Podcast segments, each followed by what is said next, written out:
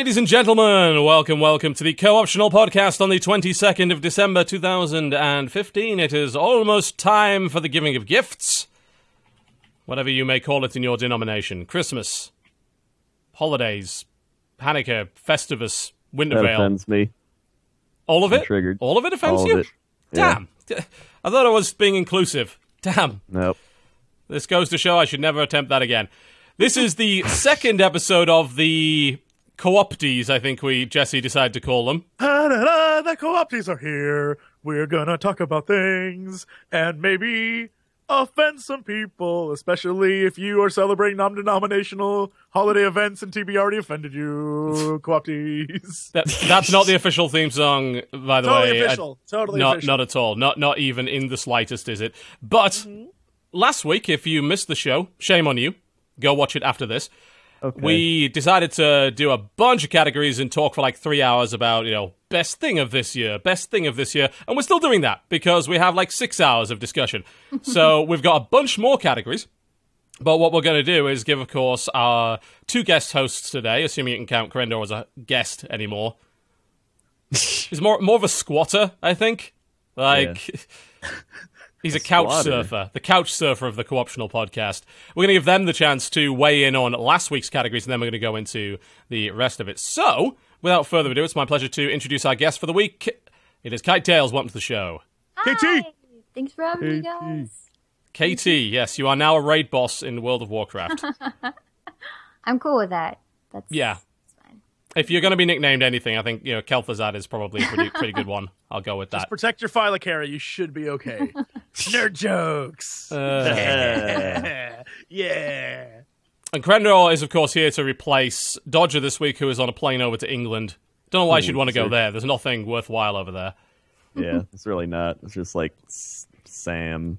He's a loser. Yeah, I wouldn't say worthwhile. I yeah. I I. He's not even in the conversation. no, No. no. I mean, I imported everything that was worthwhile this week from Wow. England anyway, and they're all they're all gone. They they went in about five minutes. It's, Like like they're gone. You just throw that's it on gone. the. It's done. Gone. E- Every year we get a box of stuff from England as kind of our Christmas gift because we're notoriously difficult to buy for. So we just get a box of stuff and it all it, it's all gone before Christmas Day. It's just done. No no You guys chance. get Kinder eggs? We do. We are uh, smugglers of the highest Oh, degree. So good. Uh, so tho- they're banned over here because kids eat the toys. Yeah. Um but I mean guns are fine though. Yeah, right. Look, I know. yeah. hold up, hold up, hold up. If you put toys in food, it's your damn problem that we eat. But they're them. inside a plastic egg that's in Doesn't the matter. food. Doesn't matter. If you put it in your mouth, all of it goes down. That's how it works. That's Dude. how it works. What if we put guns in the chocolate? Then kids Ah. would eat guns, and then whenever they farted, they shoot bullets. It's how it works. America. That's how it works. That is true. That that is sadly true. You know, Hard you to re- argue Fart logic. bullets. You do remind me of an episode of Cutthroat Kitchen, Jesse, on your rant about inedible stuff. There's this one guy on Cutthroat Kitchen, one judge, who will pretty much get rid of anybody that has anything inedible on the plate almost all the time. And this guy used a piece of fishing tackle as decorative garnish, and the guy tried to eat it and kicked him off the show. Like an actual hook. Yeah, like an, That's it was it was actual though. lure. Yeah, I, I think it, it, like that's a little too much. Yeah, he- Kinder is okay, but He made that point, yeah. And uh, every time there's like, oh, there's a piece of plastic in the food, you're gone, you're done. I'm obsessed with that show. I fucking love it. Jen is binging on the Great British Bake Off, which is like the polar opposite of Cutthroat Kitchen. Nope, false. False. I've seen some of those Great British Bake Offs where like this old granny took a cake out of like took it out of the freezer and let it set while she put her own cake inside of it. Oh, that thing is dirty. That is dirty. That did happen, actually. Yeah, we we were watching an episode where everyone was trying to make ice cream for their baked Alaska, and they accidentally took one guy's ice cream out of the freezer and didn't put it back in, and the guy walked off the set.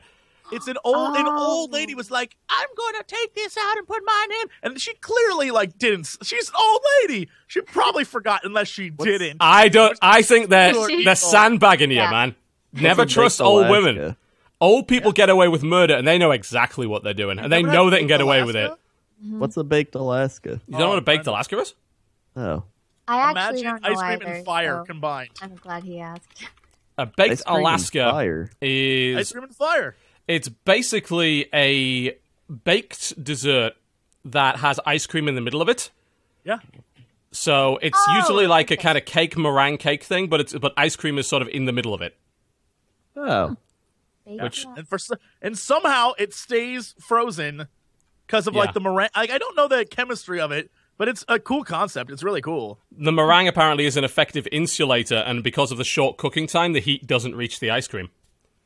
So you make hmm. a hot dessert. It's br- basi- It's very brief how hot it is, but that's why you can either set it on fire and then try and eat it then, or eat it very quickly after it's done, because you get the big contrast of hot and cold, and that's why it's a cool dessert. Hmm. But it is quite tricky to make properly. And also, an old grandma ruined some guy's thing. and made it Sabotage, man. Sabotage him. That's exactly what it is. The Brits take their cooking seriously. They, they are uh, seriously though, like they, they are like a polar opposite. There was one episode where they just refused to eliminate anybody. They're like, you know what? We're not going to eliminate anybody. Just out of nowhere, and everyone just hugged, and that was the end of the show. They need. They need. If you want to know the big difference, go watch an American version of a Gordon Ramsay show and a British Oh, version of a Gordon Yeah. Ramsay show. That's the the. British version, he's like, "Let me help you," and here he's like, "You're a donkey." It's amazing.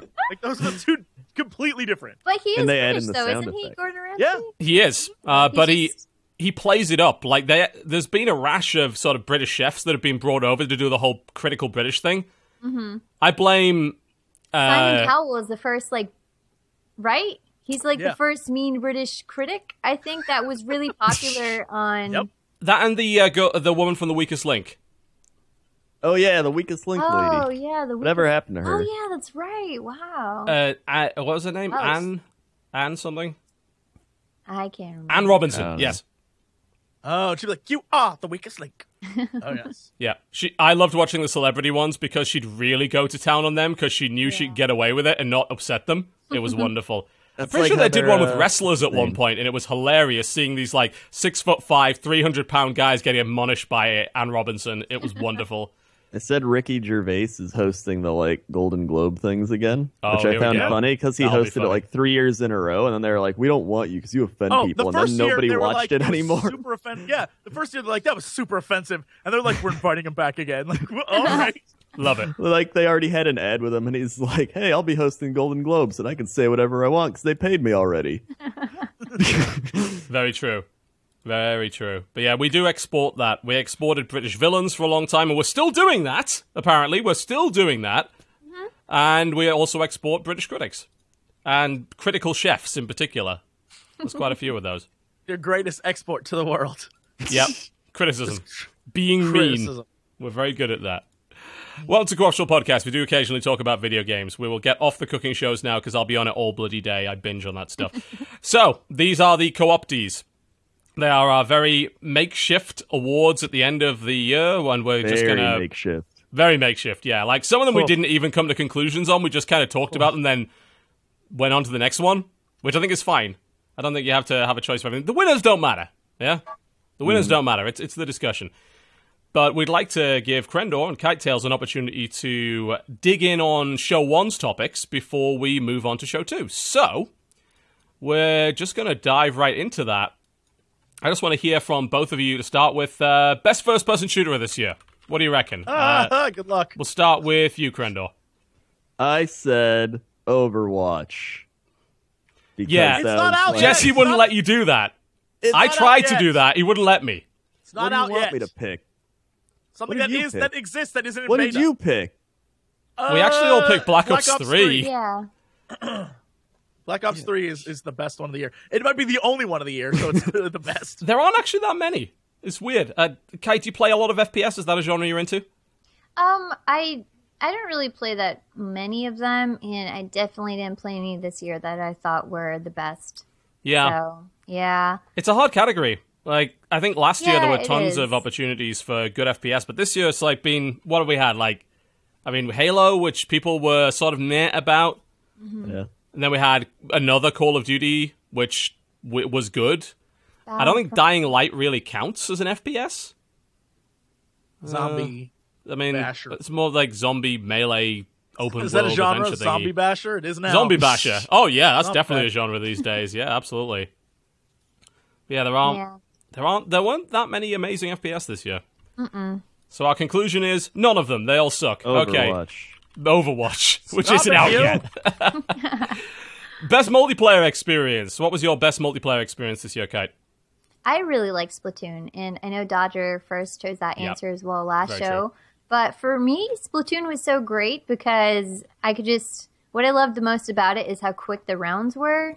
So I would there was a like a good period of time where I was getting up early before work and just playing Splatoon and um and then heading off to work without getting like too caught up in it. I could easily just, you know, play a couple rounds and not have to spend more than 10 minutes doing that.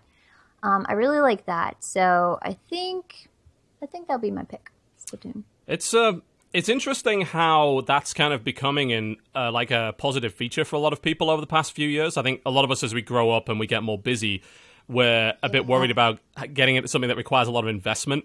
Like I think that's the reason I haven't played Dota in the last year because if I'm going to sit down to a game of Dota, I have to say, look, I could be committed for an hour here. Yeah, seriously. And I mean, if you're going to like, if you have something to do, you're gonna have to bail on your entire team. So, Yes. yeah, Yeah, I, I actually like short rounds. I, I, I do. I think it's uh, it's it's a positive feature for a lot of people these days. Definitely Yeah. helps. Crendor, what was your best multiplayer experience? My best multiplayer experience was the one and only Blood Bowl 2, Oh God, one of the Nope. greatest games of our era. Disqualified. Ah. Immediately disqualified. You're out. You're out. it's a miserable experience. It's It's a great experience. oh, it. it I, I understand where it. you're coming from because like playing that game single player is awful, and I would never do it. But Yeah. I, I think it's just Blood Bowl is just such an, a mean game. It's such a game that can screw you over so badly. Yeah, but that's what makes it great. That's No. why everyone loves watching it. That's true. Because I feel like if there were no bad things that happen, the viewership would drop by like 90%. I think Like, that's that is the why reason people most of watch. us tried to watch Strip and play XCOM a couple of days ago, and it was a disaster. Oh, yeah. Well, I mean, he's also not the greatest at video games. Let's, you know, let's just say it. Don't let him hear you say that out loud. Yeah, no. I mean, he like posted in our Skype group chat. He's like, "Hey guys, I'm gonna play uh, XCOM on the hardest setting," and I'm like, "Why?" And he's like, "Why not? That's what I like to do." And I'm like, "Right." And he's just like, "Uh, uh, uh." And then he tweets that I that I tricked him into it. It's like, how dare you do this? Like, hey, you said you wanted a challenge, Mister Bloodborne, Mister I play Bloodborne before breakfast, before I'm even fully awake, Mister I play Bloodborne as a casual relaxation experience. You don't get to start with that. "Unreal, dude." Yeah, it, it was it was a beautiful train wreck. I I love it. Absolutely loved it. So Splatoon and Blood Bowl, uh, Blood Bowl two. Okay, cool. Uh, best RPG, Crendor. What you got? Uh, uh, I didn't really uh know many There's only one RPGs answer. that I played, There's only one so answer. Don't even. There's only one I had answer. to go of with town. uh, World of Warcraft in this. God situation. ah, It's not the answer, but all is right. that because it's the only the one that you play? Now, y- yes, but you know, that's all I got. Okay, what you got for best RPG? Um, I really didn't play a lot this year either, and I know last show you guys brought up that Undertale. Yes, Do you count that as an RPG? we do definitely. Okay, so I guess I, I guess I'd count that as my pick. Yeah, I was actually surprised that you only recently got onto Undertale. I know. Well, I saw screenshots of it and I thought it was a horror game at first because I only saw like um like Toriel and I thought it was something creepy and people were like, "Oh my gosh, this game will change your mind." And so I it is thought creepy it was, sometimes. Yeah, yeah. I mean, there was some parts that I jumped, but Yeah. I thought it was a horror game. Yeah, I can't believe I waited all this time because I I loved that game. Like it just it really connected with me. I'm like a very sensitive, empathetic person. So that game just really connected with me on a different level emotionally. Not and I haven't really had an experience like that recently with the games I play. They're more so for like, oh, I like to have fun. And this one was like, oh, I'm not necessarily having fun playing this game. I enjoy it, but it's more of like an experience. Yeah, it's compelling, isn't it? Yes, very much. So, yep, that'll be my pick. as someone that doesn't have any feelings that I'm aware of other than anguish and frustration, I, I found the same thing with Undertale. I, I just I, I just last night finished the the true ending of it, Mm-hmm. And that is definitely a very very cool experience that I'm not going to forget anytime soon. That was Yeah. really unique. Definitely. So I, I dug that, and I had a false start with it. My wife has a similar problem. She played the first hour and didn't really get into it, and so stopped playing it. And that's what happened to me the first time as well. I played the first hour. I'm like, uh, I'm not really getting it, and then I I just I cracked at it again, started again. Like right, let's go. And Right. I then eventually, after working at it, got into it, and then I was all over it until I finished it. Yeah, those. Yeah, that was. Um, I actually streamed my entire um, gameplay, so and a lot of people were like, "Oh, that's pretty risky because people are going to try and spoil it for you in the Spoilers, yeah. comments." Right, but I actually it was the most positive streaming experience I've had because my chat was really helpful. If I missed something or Yeah. they wanted me to go back, they they pointed out, and yeah, it kind of enhanced the game for me. But I did I did cry a couple times on the stream, so that was a little embarrassing because I'm there like reading the text and just crying and have a tissue. But yeah, it was it was good. I, I love that game. I don't think I'll. A lot of people are saying, "Oh, you have to do the genocide run," but I just I have no interest in that. I'd rather just keep the gameplay I have, the experience, and just leave it at that. Yeah, So and But yeah, Witcher Three is the, the best. I sorry, I'm haven't sorry. played that. I haven't I'm got around to it best. either. It's intimidating. It's a huge game. Like Yeah, I've got Played to, it for a little Exactly. bit. And I that's haven't played. Witcher one or two, so Yeah, that that doesn't necessarily help. Uh, I know. Again, uh, my wife had a problem with that. Uh, she she started Witcher three and she's like, I just didn't play much of Witcher one and two, so I'm having problems like getting all the references. Like, I think I can ignore that Yeah. for the most part, but she really has a problem with that. She's like, I don't understand this element of the story, and that's really ruining my immersion right now. I would, So, she yeah, I back. think I'd be more along lines of of her take of that too. Because if you don't know the lore and then jumping into a game, I don't think maybe you won't fully appreciate it the same way as if you played the like the um, predecessors. So, yeah, I don't know. I'll get around to it maybe in three years or something. Yeah, I'm, I'm in a similar position at the moment. I, I might play it now that I'm done with Undertale. Maybe, maybe that will be the thing that I try over the holidays. But mm-hmm. it's it's so hard to commit to that because I know it's going to be like this is minimum sixty hours. Like, oh, Oh Well, yeah, don't worry. It'll still be the number one RPG in 2018. So Nah. just, we'll talk about it then. wow, ah, you really love it. he's all over it, man. It's so good. He It's is so all good. over it. You're biased because you're friends with the developers. I'm also in the game, so I'm super fucking biased. Yeah, I am ultra biased. that is true. All right, so that's best RPG. Uh, we d- we did kind of brief music category. We didn't really go too in depth on it, but if you guys want to like point out like what what cool video game music did you hear this year? Crendor, why don't we start with you? Do you even listen to v- any video game music? Well, uh, there's the WoW soundtrack. There's Oh also God. Freestyle Basketball 2. All right, never mind. Crendor's right. That is that might be the best soundtrack of the year. Oh we be my god, we be balling. I got when I make it true. Go look up that TV. We need that to play during the break. I can No, do we that. be I can do that. I got when I make it true. It doesn't even make sense, does it? Isn't it in broken He English? has win. He makes Yeah. it true. Okay. What doesn't make sense about that? It's inside of him. The win, he already has it, and then he makes that win true. yeah, That's deep. That is some. That's a mystical right there. That's amazing. I'll drop that in the Skype chat just for you. Thank you. I appreciate you linking me that. I'll play it during the break. Thank you. Uh, what stood out to you, Kate, as uh, great video game music? Again, I have this Undertale. Undertale. I really yeah. love the soundtrack, and also Splatoon. I, I thought the the genre they did, which was kind of like like urban J-pop s- sort of Yeah, squid Kid Squid's Gangster- great song. That's an interesting look at it. Yeah. Not that one. The one that's the best that song. Game. No, no, no, no, no. You're a kid now. You're a squid now.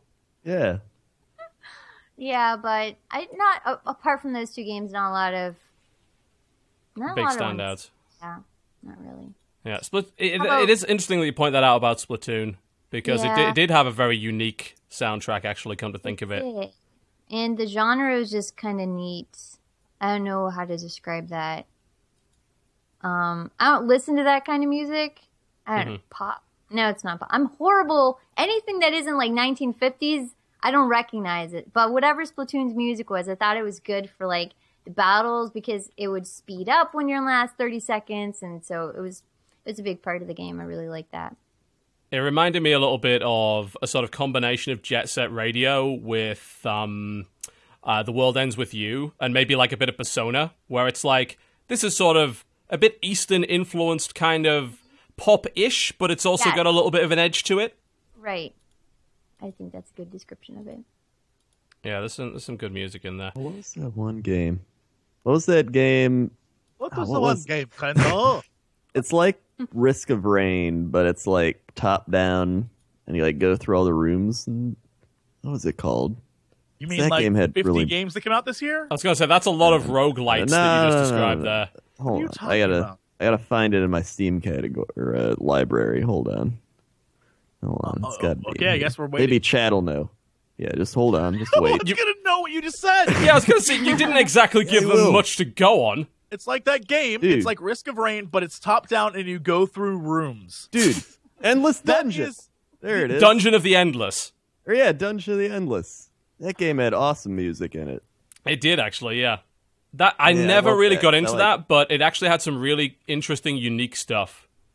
Yeah, like I like actually looked up the soundtrack for that game because I liked it so much. So I'd, I'll say that one as well. What did Sure. we say? Did we did we say that it was Hotline Miami Two? Was Uh, the- Hotline Miami 2 definitely came up. I think Witcher 3 was mentioned by somebody.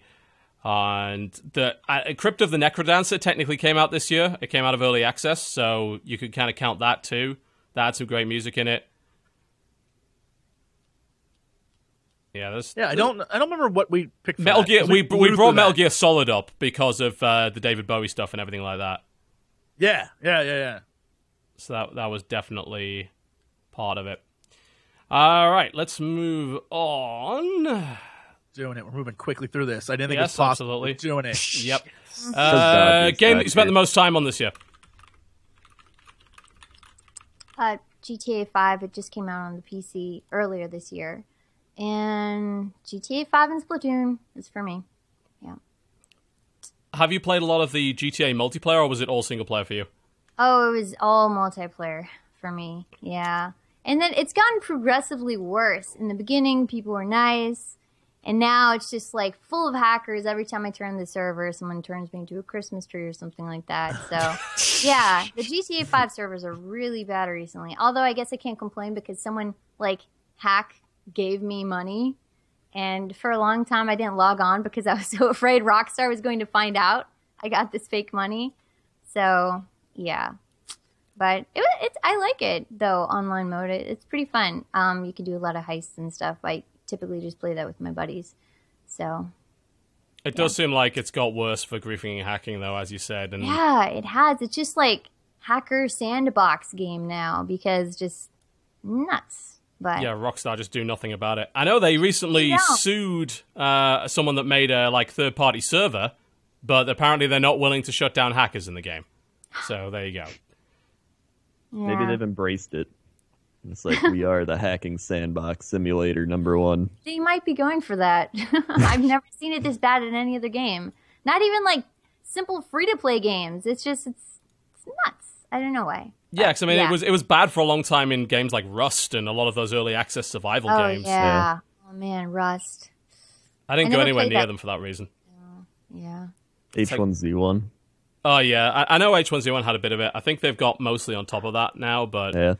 It's I just I just never want to play a game that's about the survival of your character where there's a ton of hacking and it's also buggy because it feels Right. like I could just die from anything at any time. That's not fun.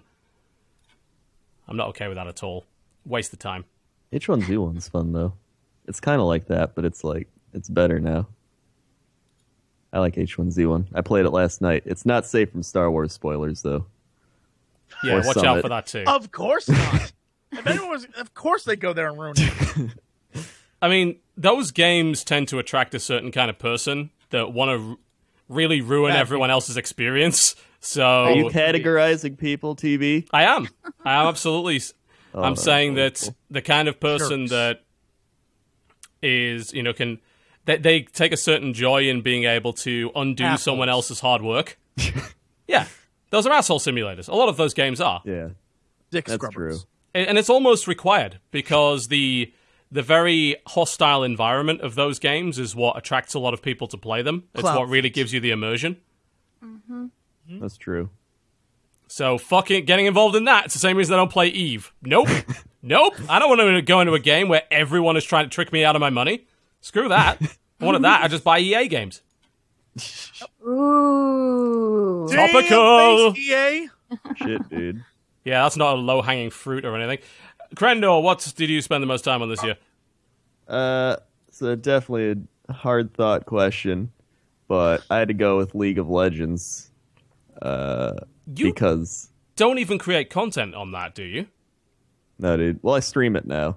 No, dude. Oh, do you? Okay, I did not yeah, know I that. stream it quite a bit. So, uh, I played League of Legends for like six years though.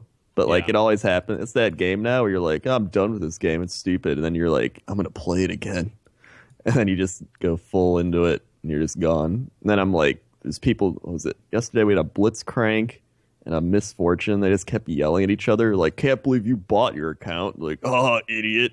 They just did that. And I was like, how about you just mute each other and keep playing? And then they just kept talking. And I was like, why do I play this game? And then I played again.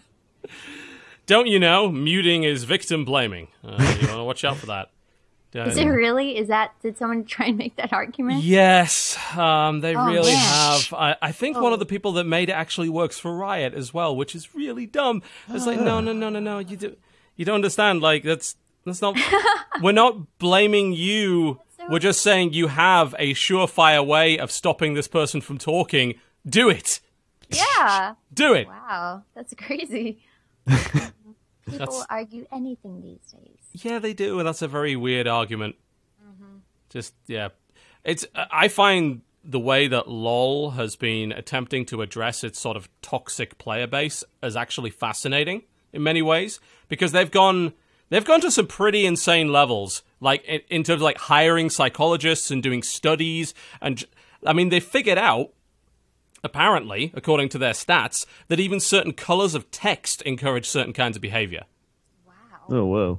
Yeah, there's some serious behavioral science stuff going on over there. Whenever I see green text, I want to eat a salad. I, I need to dig up that article. What was it? Um, League of Did they have like the results of what text color? Because that's actually Yeah. kind of interesting. yeah, I imagine do. like red would be more Because violent. they typically inducing. like purple is typically like a standard mod color. I would think. yeah, I don't know. Maybe. Hmm. yeah. I That's know all about- red. They said red's like an action color, so it makes you want to type. Oh. Interesting. Um, yeah, there was an article in 2013 uh, about this, and I know they've been uh, putting more about that. Uh, they they claim uh, a decision spurred by other priming experiments showed font color could affect test performance in different ways in different cultures, uh, which I think is quite surprising.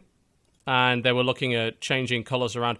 Although, funnily enough, that has a decent basis in reality because if I recall correctly, one of uh, the Asian countries, possibly Japan, changed some of its streetlights from red to blue and actually saw a reduction in crime. What? Wow. Yeah, That's which cool. I know that they used to put pink in mental asylums. did they? Really? Yep. I guess that like it, it was supposed to be calming, but it did definitely didn't work. But like they put it in the rooms, and it was supposed to like calm people Huh. down because apparently pink is a calming color. I guess. Yeah, Someone in chat just said there's a calm pink that is supposed to calm people down if exposed for up to 30 minutes, then it reverses the effect. interesting. Oh wow.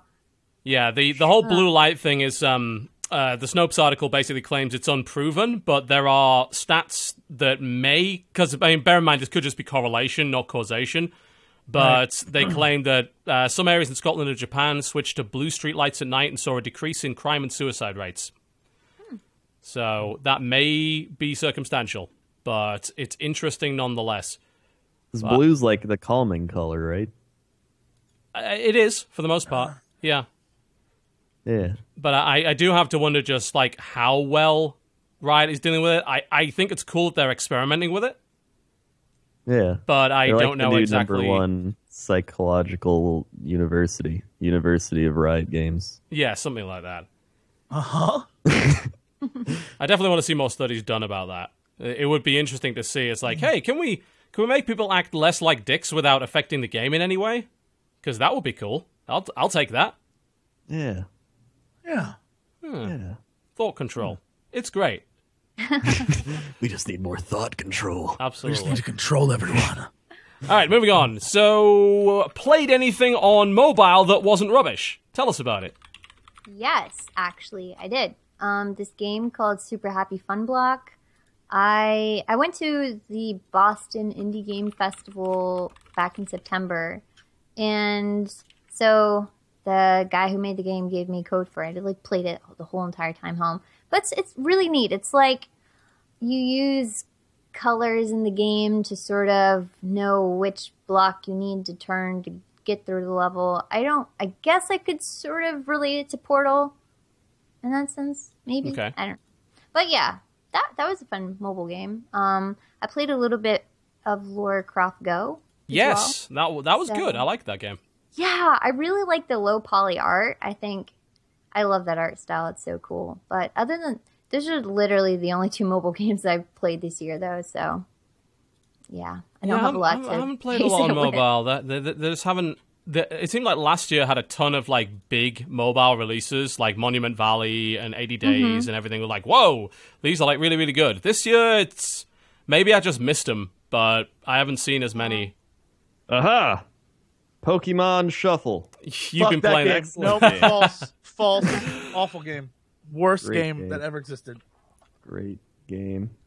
There's That's never my been pick. a more trickery in pay to win category than that game. No, You don't have to pay. that's not true. You totally do. You totally know- do. Only if you're bad at it. What le- what level are you at right now?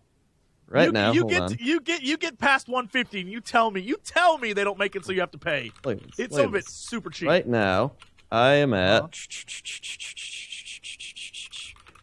uh 154. All right, all right. And what are you stuck on right now? Now, I well, there's points where you have Uh-huh. to kind of just Uh huh. keep You have to logging in and losing every day until you yes. like. It's one of those things where like you can not pay to win, but it makes But it a lot like, easier. You know, do. if you want to not log in every damn day, then you're get. Oh yeah, no, it's the worst. It's the Yeah. worst. There's Oh, a lot great. of that on mobile, though. It's like it's a case of balancing just how much you can make people tolerate until they're like, "Screw this, I'm going to pay money," but doing it in a way that doesn't make them quit. That's uh, tricky and very sinister, by the way. Extremely didn't sinister. money. I quit. I instead of paying money, I quit. I was like, I don't want that on my phone anymore. Delete. Jesse and I are going to make a mobile game. We are. After Really? uh, there's actually in one of the categories where, that's coming up, we talked about it. Where I was like, "Here's my biggest trend of the year," so I can't wait. We'll talk about that. Cool. And like K- King are pretty much like the kings of that, aren't they? With things like Candy Crush. Oh yeah, Oh, yeah. yeah. It's But like, yeah, you horrible. can beat it, but without help, it's going to be bloody hard. They hook in all the older people too. They're like, "Oh, I want to play I this game." I'm moving the candies. My, My mother grandson plays George that. plays this game. I play the games like my grandson. oh boy! Wow. I tried asking him for advice impression. on Facebook, but he won't Jesse respond is to me. really good at acting like an old I'm- person. I'm basically Yeah, yeah. This isn't acting at great. this point. This just He has the brain of a 90 year old. just preparation, getting there. I'm just ready to go. I'm ready to be old. oh. That's why we get along so well. We're both like 90. What are you, what are you saying, Crendor? Why do we get along so well? on Unreal. What are you doing? Oh, Yeah, vey. we, we great old grandpas. We would. Just judging kids. Look, look at the hair. What are they doing over there? I've definitely had those moments this year where it's like, damn millennials. I'm like, oh no, I'm, I'm, I'm that old now. Oh no. Blaming the next generation. You know, I don't think my mother has ever paid for anything on Candy Crush, though. I feel like a lot of people who are much, much older have a lot more tolerance for that level of bullshit. yeah. I, I would be really interested to see what the stats are on who pays in a game like that versus who doesn't. thing. They like get to that point and then they're like, "Well, this game's dumb. I quit." Yeah. Yep. That they just don't get as invested in it. Yeah. That's interesting. But there are other games like uh, what was that? The Room is that what it's called? Yeah, uh, Jen's been playing the room and she loves that. Yeah, I know. My mom like loved that. She was like, "I love, I love these games." And then she asked me like, "What good mobile games are there?" And I'm just like, "I don't, I don't know what to tell you." She's like, "That's your job." I'm like, "I'm sorry, I don't know what to tell you." yeah, there's nothing. I've had difficulty recommending uh, games to my mother this year. Last year was so easy. Like we we just loaded a tablet up with all sorts of things. Uh, she loved Monument Valley. Absolutely huge fan of that. Even got her to talk. ab- Uh, even got her to play um, Might and Magic Clash of Heroes, the kind of RPG themed sort of. I wouldn't even call it a match three necessarily, but sort of like line the creatures up and then they'll do an attack and stuff. She even got her to play that. But this year it's been really difficult. So mobile, get your act together, basically. Yeah. Yeah, None of us have played anywhere near enough good stuff on mobile this year to, Well, now justify Crendor and Jesse are going to make the next big mobile game. I'm looking forward to it. It's true. oh, we are. It's going to be incredible. Oh, yeah. really, we're innovators.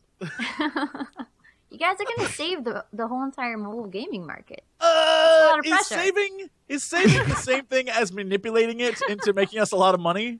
Is that?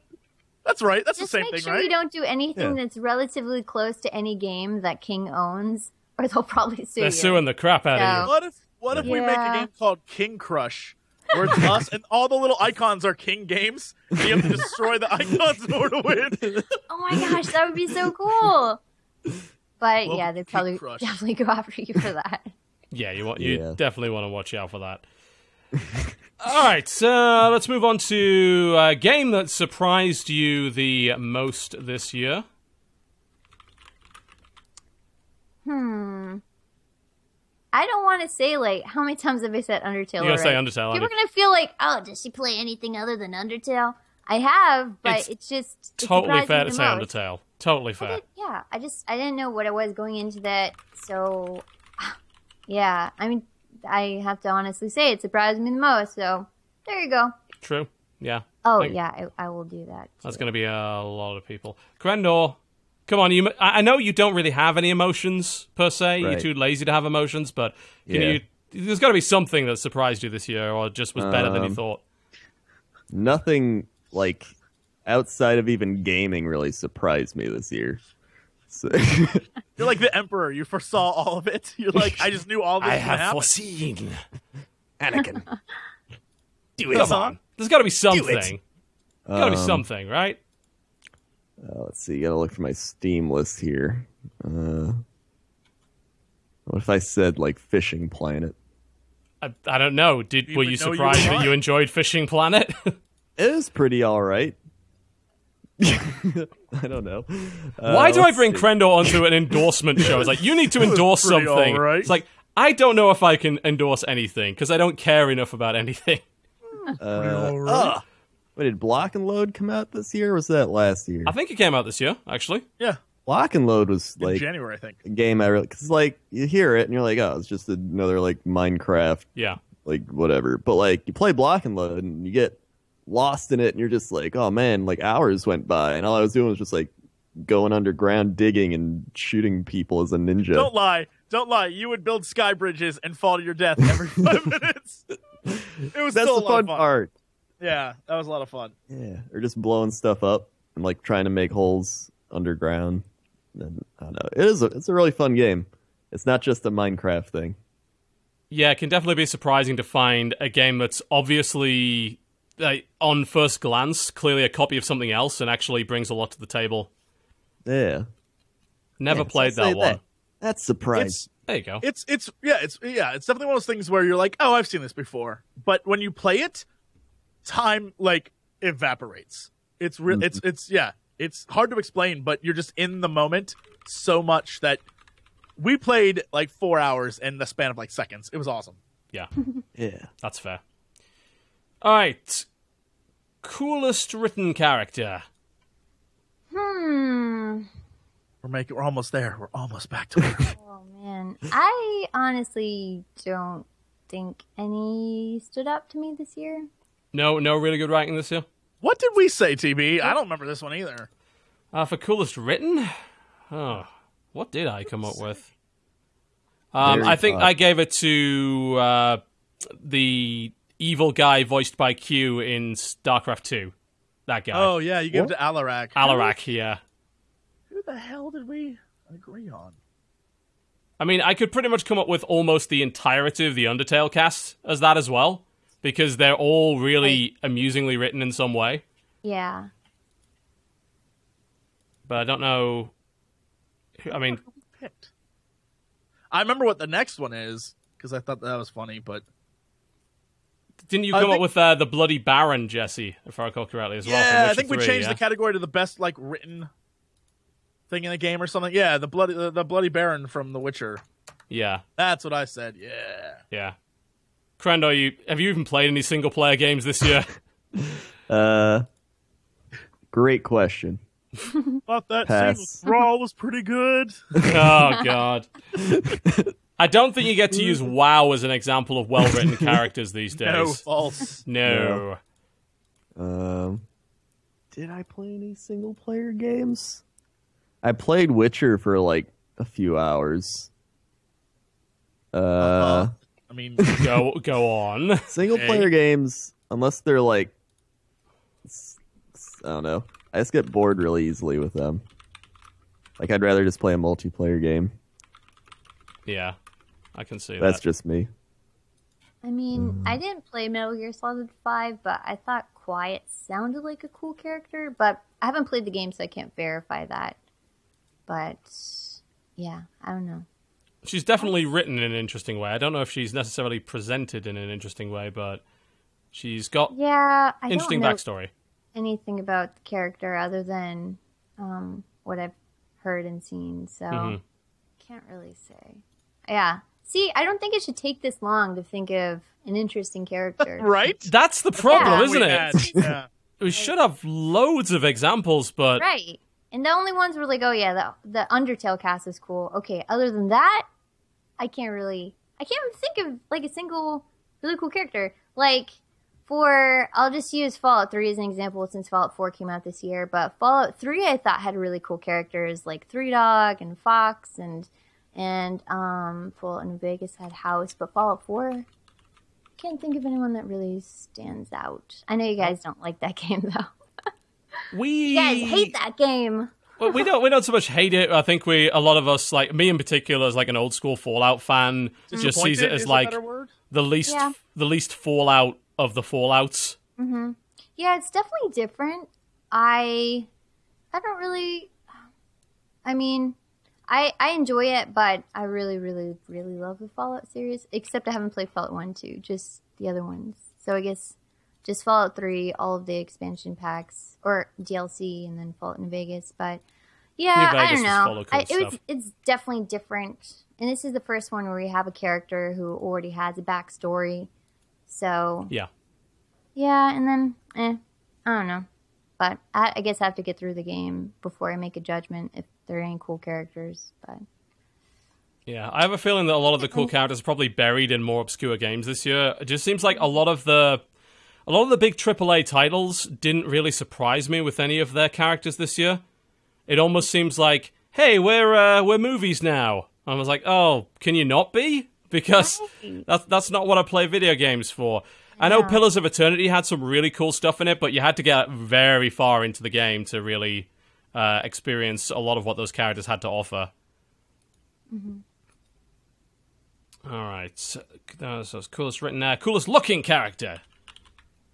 Everything from Bloodborne. Yes, we already said everything from Bloodborne, but this Yeah, should be much, much, really much cool. easier. oh man, Bloodborne.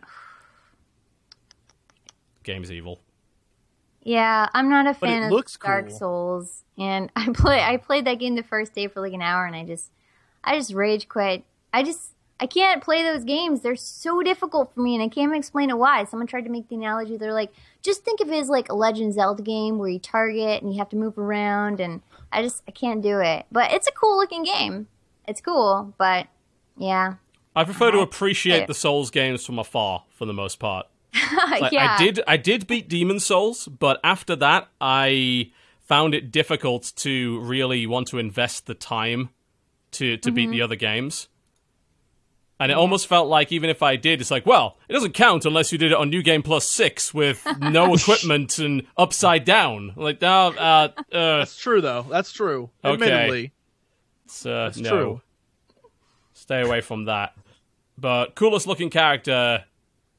There's been there's been quite a few of those this year, admittedly. Crendor, there's got to be someone that impressed you. my Um, car from Rocket League was pretty cool. Oh god! oh, dude, Rocket League. Damn it. Did you just The, completely? the squids from Splatoon are pretty cool. Yeah. they they're they've got a really cool design and how you switch between a squid and a kid. Actually, yeah, that's my pick because I think that's a really cool thing to do to have this character that switches back and forth. So, but still has Yeah, qualities. fair. Yeah, Yeah, you're so a kid now, and then you're a squid. And then you're a squid. squid. Yeah, I go with that. Absolutely. Come on, Crendor, you got to come up with something. Don't worry, I'll I'll find some. You see, Hey, the thing Fine, is- so I gave you these characters these a week in advance for you to come up with this. Come on. and I could, I like that was one of the categories I didn't fill out because I was like, I don't know, dude. you don't know. There's not No, no, dude. characters that you're just like, hey, this kind of looks neat. He doesn't know, dude. Uh, let's see, maybe some Blood Bowl guys in the Warhammer universe. Uh, I would agree that Bloodborne is really cool because I watched uh, a lot of Bloodborne streams to see it people just rage. looks cool. Like if you're going by Yeah. coolest, the category is legit coolest looking character. And if you like, th- when you think cool, like when you see Bloodborne, you're like, damn, that's cool. Like it speaks for itself. Yeah, Yeah, pretty much every character in that game looks cool in one way or another. Whether it be because this is fucking terrifying, or this is sort of awesome Victorian kind of cosmic horror stuff, you know? Very Lovecraftian. yeah. A lot of I'd that. say that, or my Rocket League car. You're the worst. But have you seen it though? It's red Yeah. and black. You got a wizard head on it. You're an idiot. All right, last category of the stuff that we did last show before we move on to the discussion of show two stuff. What's your comfort game this year? What's the game that you went back to to feel better? Okay, so this game technically came out in like 2002, and then Disney shut it down. But a bunch of fans went and created, like, redid the game and created a server, and that just came out this year. So I'm gonna use that as my example. Okay. You guys have probably never heard of it. It's called Toontown. Toontown. Holy Toontown. Shit, that's a of it? blast from the past, yeah. Yeah, Toontown. So, oh man, like I don't even know. I, I was on another stream and one of the girls said Toontown. I was like, oh my gosh, yeah, Toontown. So I go and investigate, and turns out like two days later they were uploading the server and stuff. So I spent oh, way too much time on that game this year, but I will always go back to that one just in between things. And so yeah, that's my comfort game. I'm going with I forgot about Toontown. I Oh remember my there was like goodness. Is Toontown advertisements, rewritten? like It's like every girl's first MMO. Yeah, no, Toontown rewritten, but this one's Toontown Infinite because rewritten is exactly like Toontown, but Infinite actually has updated music Oh. and yeah, so Whoa. yeah, Whoa.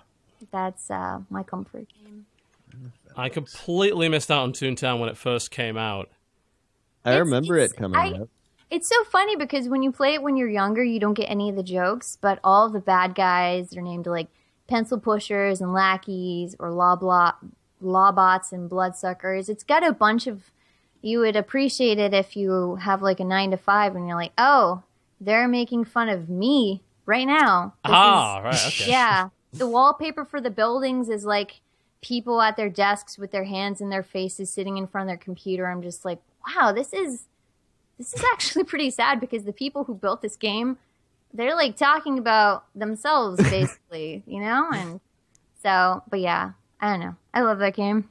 So it's just a cry for help this entire game. Yeah, it is. It's like Somebody I don't know me. how Disney ever let them do this game because the game villainizes huge corporations and stuff, and you basically have to take down these big bosses and CEOs.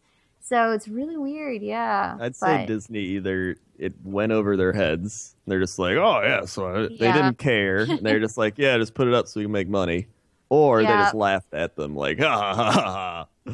I don't know. It's I thought it was hilarious though, going back and playing it now and now. Oh, I see what they're talking about.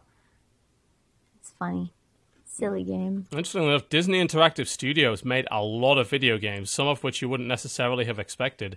Hmm. Obviously, they did make a ton of stuff that's associated with their own brands, but they made a lot of things that uh, some of which are a little bit unusual.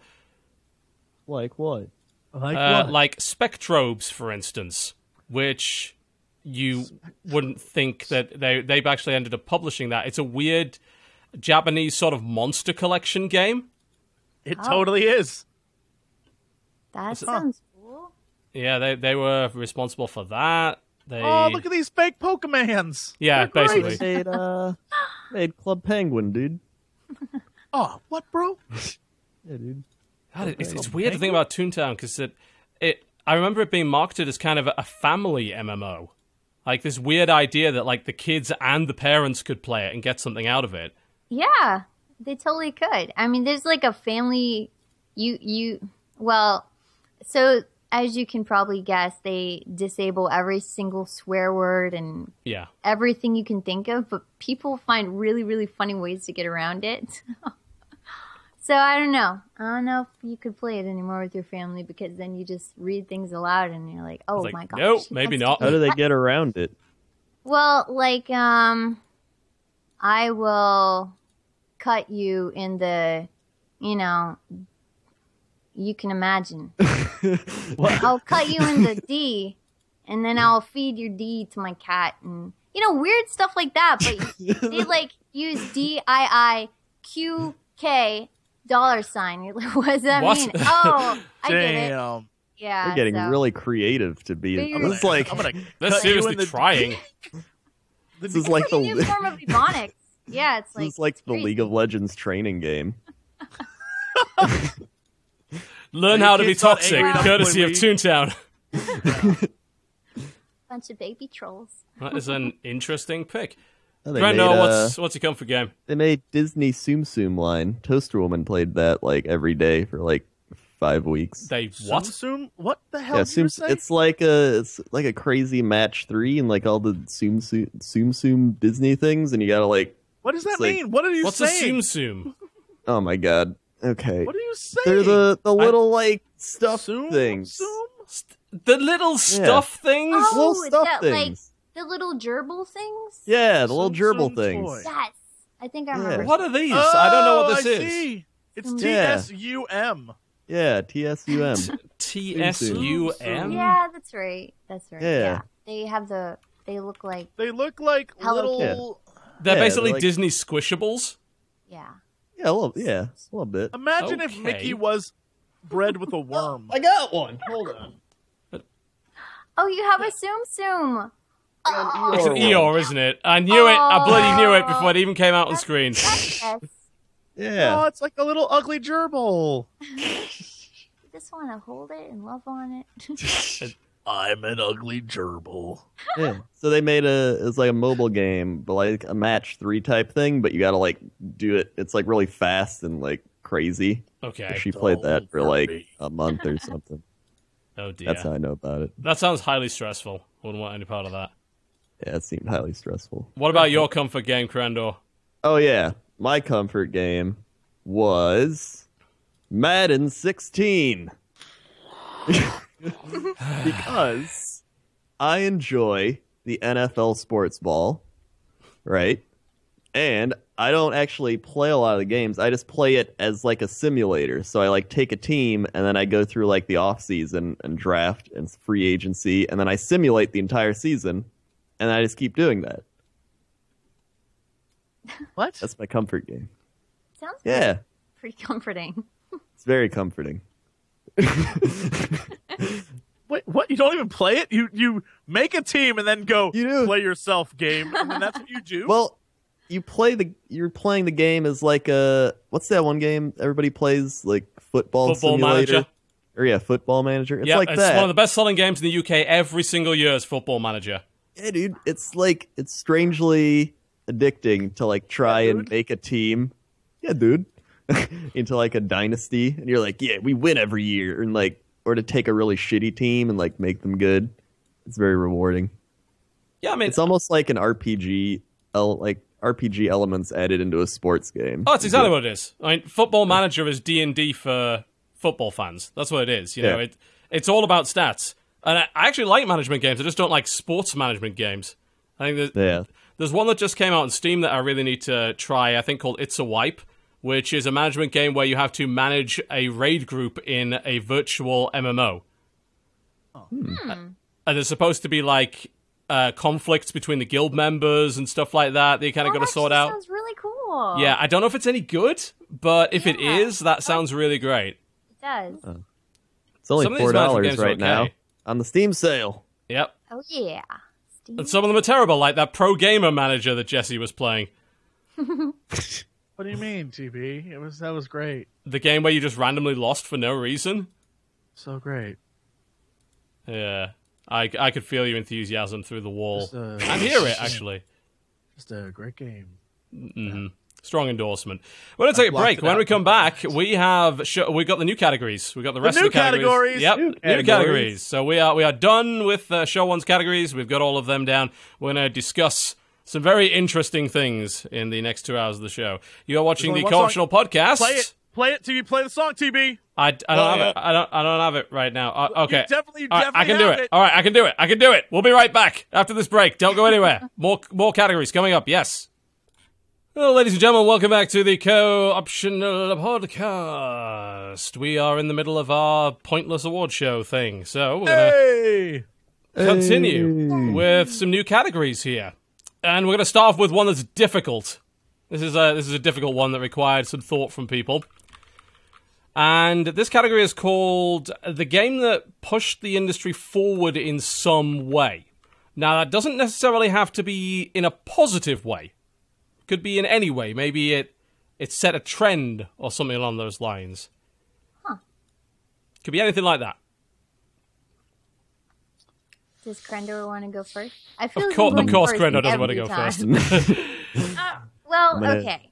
I already said Splatoon for a couple things, but for me, the gameplay for Splatoon was so cool because, and you guys can correct me if I'm wrong, but as far as I can recall, it's the only game that has the duck, the sprint, and the reload feature all in one. And which is when you go under the ink, then you sprint and you duck because you're hidden, and then you reload your ink. So I thought that was so cool to have all those three in one in one single thing. And just the gameplay in general so you're not trying to get kills you're trying to paint the most area um, of the map. So yeah i really like that. And the game modes were were different too. So that will be my pick as in moving the industry forward in original gameplay i expect to see some more games that try and think outside the box now uh, for multiplayer at least because not a lot of multiplayer games apart from sports games um, mmos fps i just original gameplay isn't something that that comes to mind when i think a lot of my favorite multiplayer games. So True. that's my pick Yeah, it's there's a lot of reasons I think why Splatoon could be in that category. Uh, definitely, the gameplay innovation is one of them. The idea that it's an FPS that is less focused on killing people and more on ma- uh, pure map control. It's FPS for quite a while have kind of had this underlying theme that they've been about map control. It's always a very important part of like competitive FPS, but most games don't go all the way to like completely integrate into the mechanics like that. Say, you know, because the amount of kills don't really matter. You know, it's who's got the most territory at the end of the map. exactly. And you can i've played the game and come in first place with zero kills. Yeah. but because i'm the only one that's painting stuff on the map. So i just i think that's really really neat. And it's so annoying to get into a lobby with people. All they want is like their kill streak or sorry kill death ratio. And you're like no you're not actually you're not doing the objective. You're just killing stuff. So yeah i i, uh, really liked it Yeah. I also need to stop calling Splatoon an FPS because it's actually a third person shooter, but never mind. yeah yeah E- easy mistake to make. yeah, that's uh, that's definitely part of it. I think the way that they've released content as well this year is something that other games are going to be looking at. It's interesting because a lot of the time when we hear that content has been held back on the disc, we get really angry about that.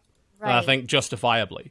But in the case of Splatoon, they they kind of did it in such a way as to maintain interest in the game for a longer period of time and keep the multiplayer fresh and keep people interested in coming back to play it.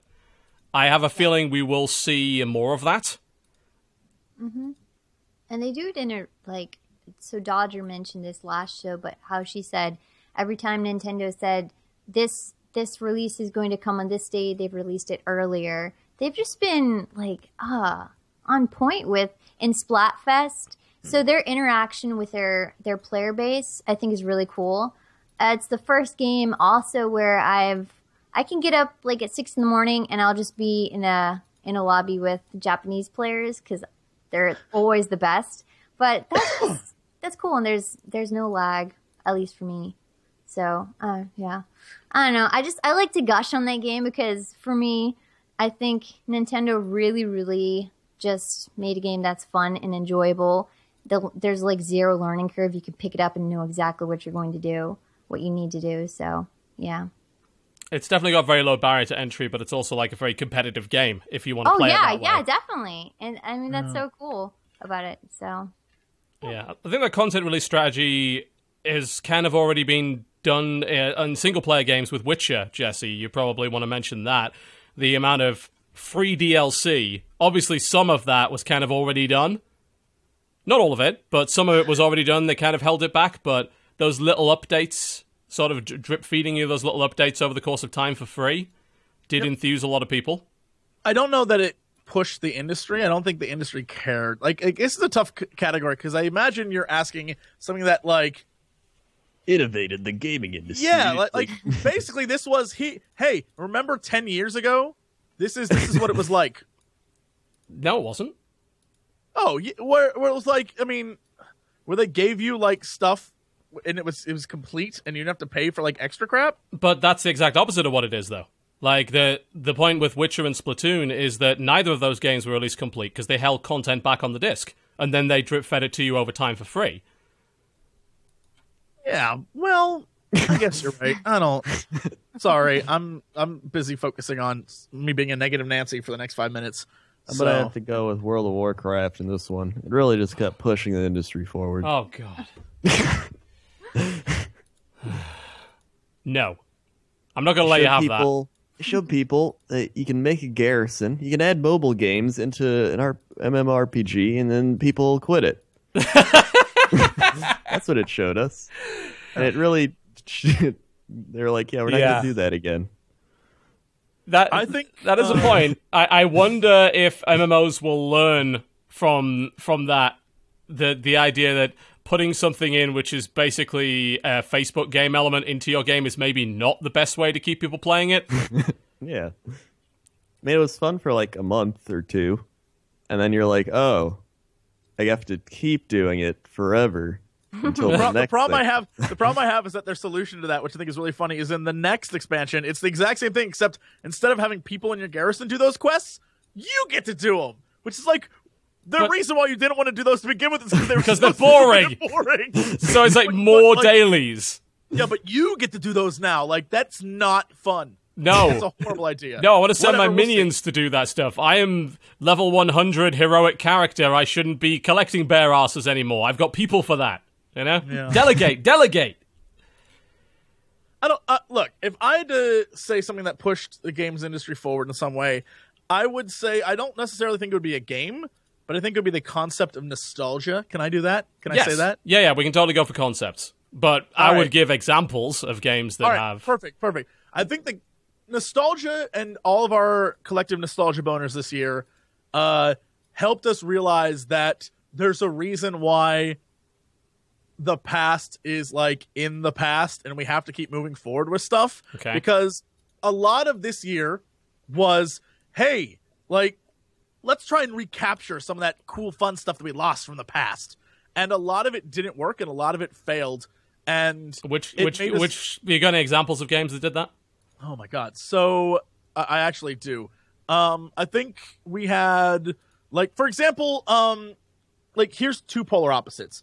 Uh and, and unfortunately one of them is is like this year we had a lot of games that were sequels to other games or get like like Battlefront is like a perfect example of we're going to try and recapture the the fun and excitement of not only Star Wars and playing Star Wars but of the previous games and it just like Missed it, the like, point. didn't- yeah, it like didn't uh live up to what it was supposed to be. Um, you see all these like Halo. We're on the fifth Halo of like the main canon Yeah. story. We, like, there's all these things that are we're trying to grasp at what, what like what used to be fun and what people used to play, and in return, we see a lot of games that people.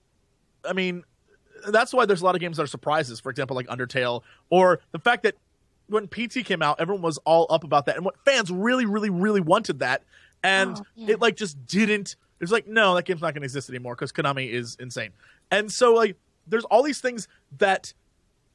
Hopefully, my my assumption is that by seeing how, you know, all of us collectively wanting to relive an experience we had or, or an emotional connection we had to a game and seeing that the things that we've been given this year are pretty shit um it'll push people to be like maybe it's time to to do that like Steve Jobs thing where it's like they don't know what they want like decide for them kind of deal? Yeah. because a lot of people wanted a lot of crazy games. And it's actually I I, I think it's really cool like the the idea that because someone did a uh, Black Ops thing where they talked about how Call of Duty Black Ops Three uh, sold five hundred and fifty million dollars in three days, and everyone was like, "Oh, that's awesome," but the company was like, "Well, we uh, Black Ops, the first Black Ops sold that in one like one day." And so, like, it wasn't even good enough. So even the companies are seeing like maybe we should try something different and try something new and and try to change what we're doing. And so I'm hoping that you know we we will move past that and God willing, you know, once people see that uh Psychonauts 2 is shit, uh they will they will not give Tim Schafer money and he won't be able to massage our nostalgia boners either. And I just hope, you know, I feel like there's a lot that came out this year that was like, remember when? Remember how this was? And even WoW's doing it. Even Warcraft is like, hey, remember when Warcraft was good? We're Remember gonna give Burning you Crusade all being that awesome? stuff now. Yeah. And, and I feel you- like everyone's trying to get back on that. To get Mm-hmm. back on that, like, remember when? Remember when we, you felt something for video games because it slowly lost its way, and like we're gonna make it bigger and crazier and more explodier. And I want I want people to to like realize that's not the answer. The answer is like to just keep being creative and keep creating things that, that are unexpected and keep giving us things like Undertale and keep giving us things that are just like, wow, that was that was a unique, fun experience. And it wasn't it like took us forward, right? And and I'm I'm cool with that. And and I know someone's gonna be like, well, Undertale was like like the graphics wise though, that's pretty nostalgic. Give me like give me If a you've break actually on played that something. game, it's not. Yeah, Like, it's not you- at all. If you've beaten that game, you will know that that is completely false. It's it's very easy to get the first impression of it. It's like, oh yeah, we're trying to be eight bit, and it's like, yeah, to some degree they are, and then they fuck with you consistently on that level in terms of the aesthetic. I'm not sure Yeah. if you guys, um, if you guys have an Xbox One, but so Rare Replay came out this yeah, year. it did. Yep. Oh yeah. So that kind of, when you're talking about nostalgia, I thought about that. That was so cool because they took games that Banjo Kazooie, Viva Pinata, Battletoads, and a whole bunch of like things like Snake I've ever heard of. But they added new features to it. So for Battletoads, for example, you could play the really hard tunnel level and then keep rewinding it.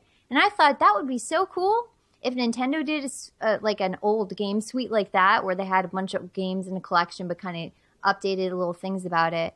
But yeah, I, th- I thought that was a really neat way because a lot of times these games, there's no other way to play them except using an emulator, or if you're lucky enough to still have a Nintendo 64 or um, Yeah. you know, a Sega. So Yeah, I'll pay through your nose for virtual console stuff.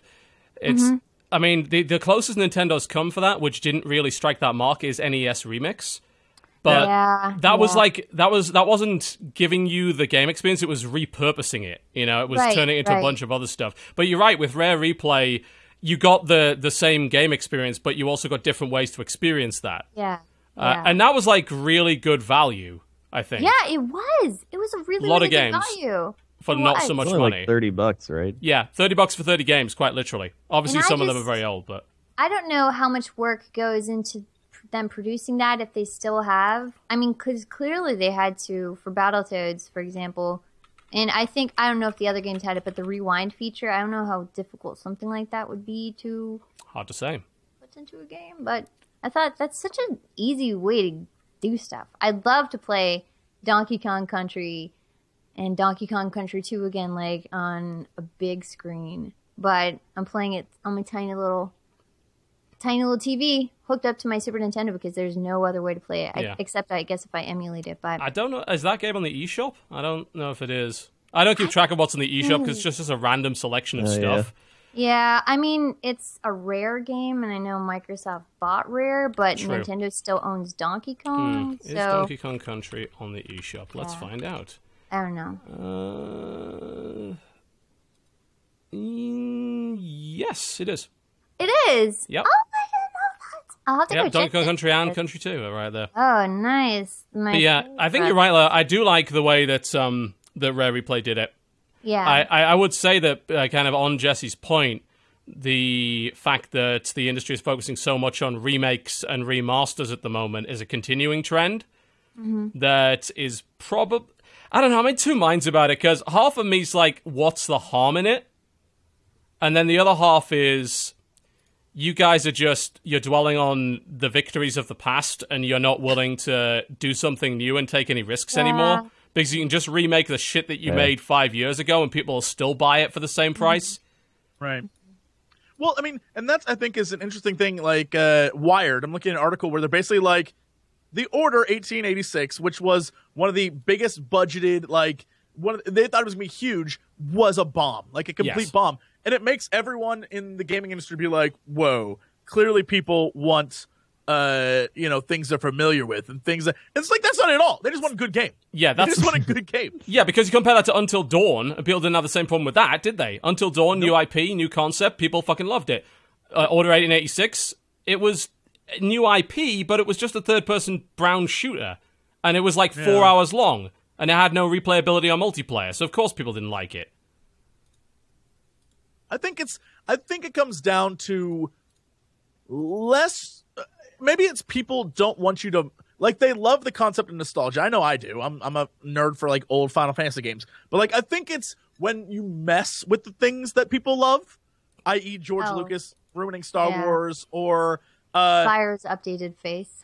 yeah, like like oh my god, uh every new Spider-Man movie or all the new uh the new Terminators and the, like Yeah, even the movie the industry Ninja like Turtles. Oh. oh, god, I saw the trailer for that before Star Wars last night. It was the Yes. worst. Oh. It Oh, was Okay, pretty there's bad. there's one line in there, and I actually I had to get clarification on what they said because it sounded like they said we're just four brothers that hate the police, but I guess they said we're just four brothers that hate the bullies. But Yeah. yeah, I, that would be a very modern update. We're four brothers that hate the police. Hashtag Turtle Lives Matter. What kind of movie is it? I, I think But it's really like I'm Horrible. I'm really excited to see what happens with Final Fantasy VII.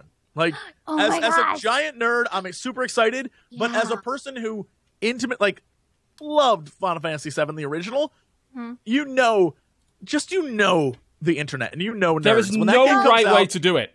they None. they- you can't win. You can't win. Well, I I I'm with you, Jesse. Final, I love Final Fantasy VII. I love that game. It's my favorite game in the series, and then nine.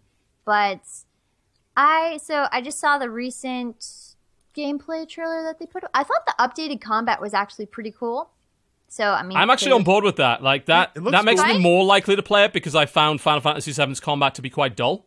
Yeah, yeah. So I think this will be a, a good way to just update it because the graphics for it are special. But and now I just um oh I'm s- I'm so excited about I I, I can't believe it still. When I I didn't believe it because for years I've been like oh what when are they gonna do a Final Fantasy VII remake and then it was announced and supposed to come out next year right I think that's You like the first part of it or something like that. Like yeah. part one is the end of the year, I think. yeah. okay It's it's uh, I, like this to me is like the culmination of everything you've just been talking about, Jesse. Like it's the ultimate example of this is has huge amounts of nostalgia and yet has an incredible amount of risk inherent to it because anything that you change for any reason is going to upset somebody, and everybody has their own idea of what they want out of the Final Fantasy VII remake. For me, as someone that didn't really like Final Fantasy VII all that much, I'm excited to play it because they've revamped things that I didn't like, such as the combat. But for a mm-hmm. lot of other people, they're going to be like, no, no, no, you can't touch that. There was a recent article talking about some of the weirder humor in Final Fantasy VII, like the honey, the honeybee inn, for instance, Yeah. and saying like how they might have to change it in 2015. And of course, a lot of people jumped on that immediately and said, "Oh God, censorship." But simultaneously, like, would the honeybee inn work with modern graphics? Like, Yeah. because it didn't. Oh, yeah, I think it would. I isn't mean, part of the charm the silly chibi characters, and that's kind of how it, why it worked. I still want to go I- on a date with with Barret at the Gold Saucer, though. I still want to take him out on a date and have it be a weird, awkward conversation. I, I yeah, I understand where you're coming from, TB, because I would think, yeah. So there's definitely some things that aren't going to be as charming because they're updated. So yeah, I don't know. I don't know what they're going to do. I know they verified that Cloud is still going to cross dress to try and get with Don. They actually verified that. Interesting. I thought, yeah. Oh did- yeah. yeah, right? Because people are so upset about that. They're like, they better leave in the dress. Now they're like, they better take out the dress. That's offensive. So No way, man. Leave the dress. That's how else you gonna get in.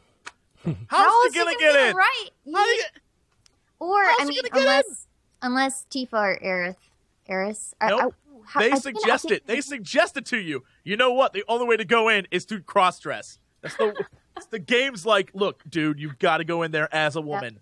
Do Mm-hmm. it. Sometimes you have to put on a dress in order to save your friend. That's how it works in life. Yeah, Guys, Good lesson to take away. How True. far are you willing to go for your friends? that, that ain't even that far. if anything, a comfortable, a comfortable amount of uh, yeah. Strictly a comfort thing, guys. Don't judge. Interesting.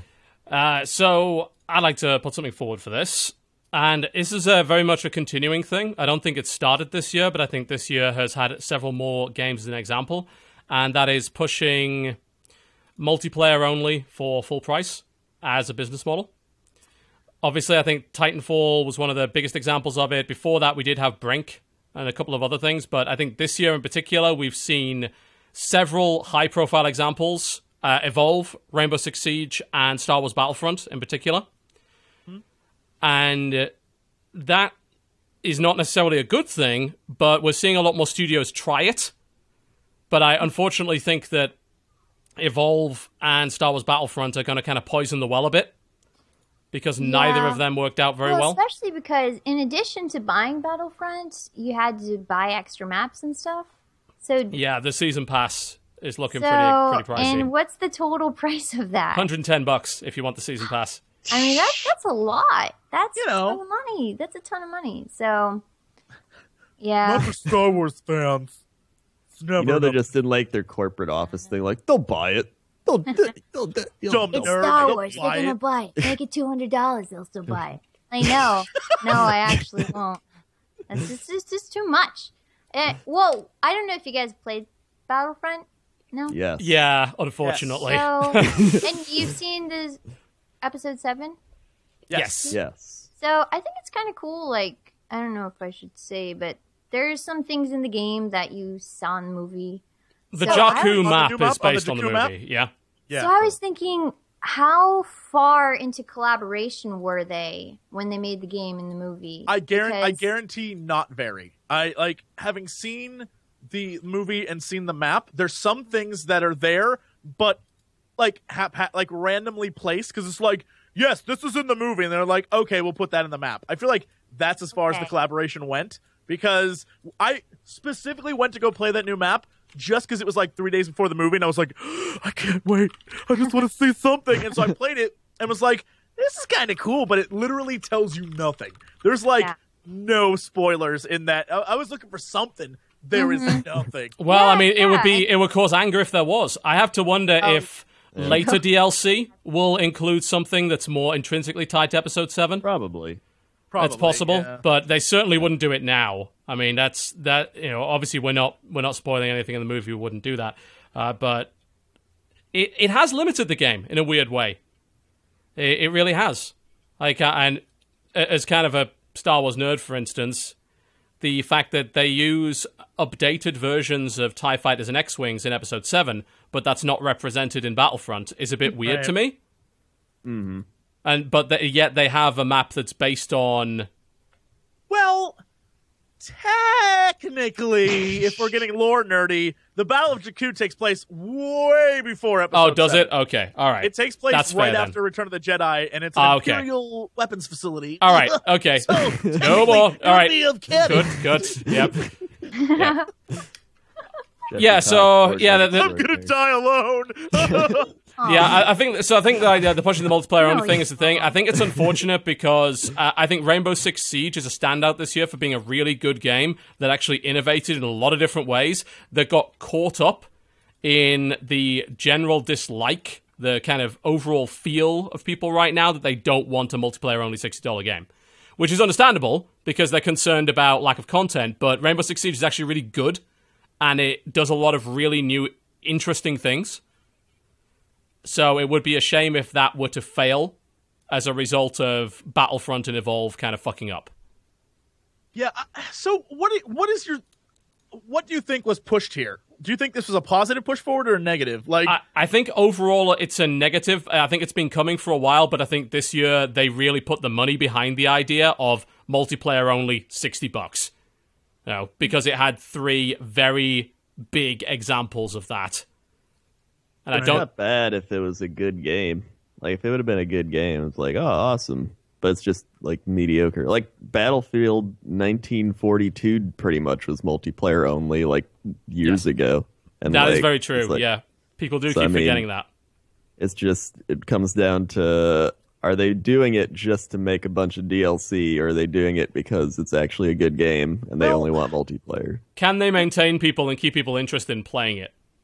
It's Yeah. it's weird to me that Battlefront for a game that we clearly saw was in development for a while, like they've been hyping it up for a long time, but for a game that felt like it was in development for a while, on release it felt like a game that came out as a quick like we got to make some money off this Star Wars thing before the movie comes out, so let's get this done, fellas. Like that's what it Yeah. felt like, but it was a game that you knew took a while to make, and so th- I think that's super disappointing about that game where you wish that some love was put into it instead of I think the love went into the art and the sound. If we make it look like Star Wars and sound like Star Wars, it is Star Wars. I don't know that's the case. and I feel like that is some episode one, two, and three BS right there. Like, if we just make it look good, it's Star Wars, right? Jedi. And like that's not the case at all. It's about there's something else deeper there that I think they totally missed. It's So I remember we played it at E3 and we wait like I waited in that I line was not and then happy. Crendor knows I, I- was not happy. Oh like, yeah, I remember I you talking it- about that on the show a while ago. You were not pleased. So I remember we played it, and then I was just like, "Huh, that was okay." I don't think I want to play anymore though. And then Angry Joe was just like, "Did you guys play Battlefront?" We're like, "Yeah, it was mediocre." And he's like, "God damn it!" it's like, right. Yeah, he could. He couldn't. He was like, he's like, I gotta go play that. And we're like, dude, I'm letting you know, don't, don't ruin it for yourself. And he finally did. and was like, oh, it was the worst. It was horrible. I was like, we told you. So yeah, we knew. I mean, it's not. It's just so mediocre. That's the biggest issue. Yeah, it's, it, it is not just because it's multiplayer only. I think people keep missing the point, especially on Battlefront. But it's like, oh, it's you know, it's bad because it doesn't have a single player. No, Battlefront Two didn't have a single player either. It just had bot matches, and this has bot matches kind of as well, not in the same way. It's got this kind of crappy wave-based survival or whatever.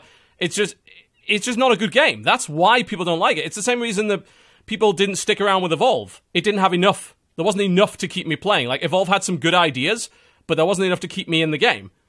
Uh, Rainbow Six, I feel, is the opposite of that. Like, I think there is enough because the game has enough depth and has enough innovation and has enough replayability. Like, every match is totally different in Rainbow Yeah, Six Siege. So that's think why I think that's- that's okay. Yeah, like that's the interesting is Rainbow Six Siege.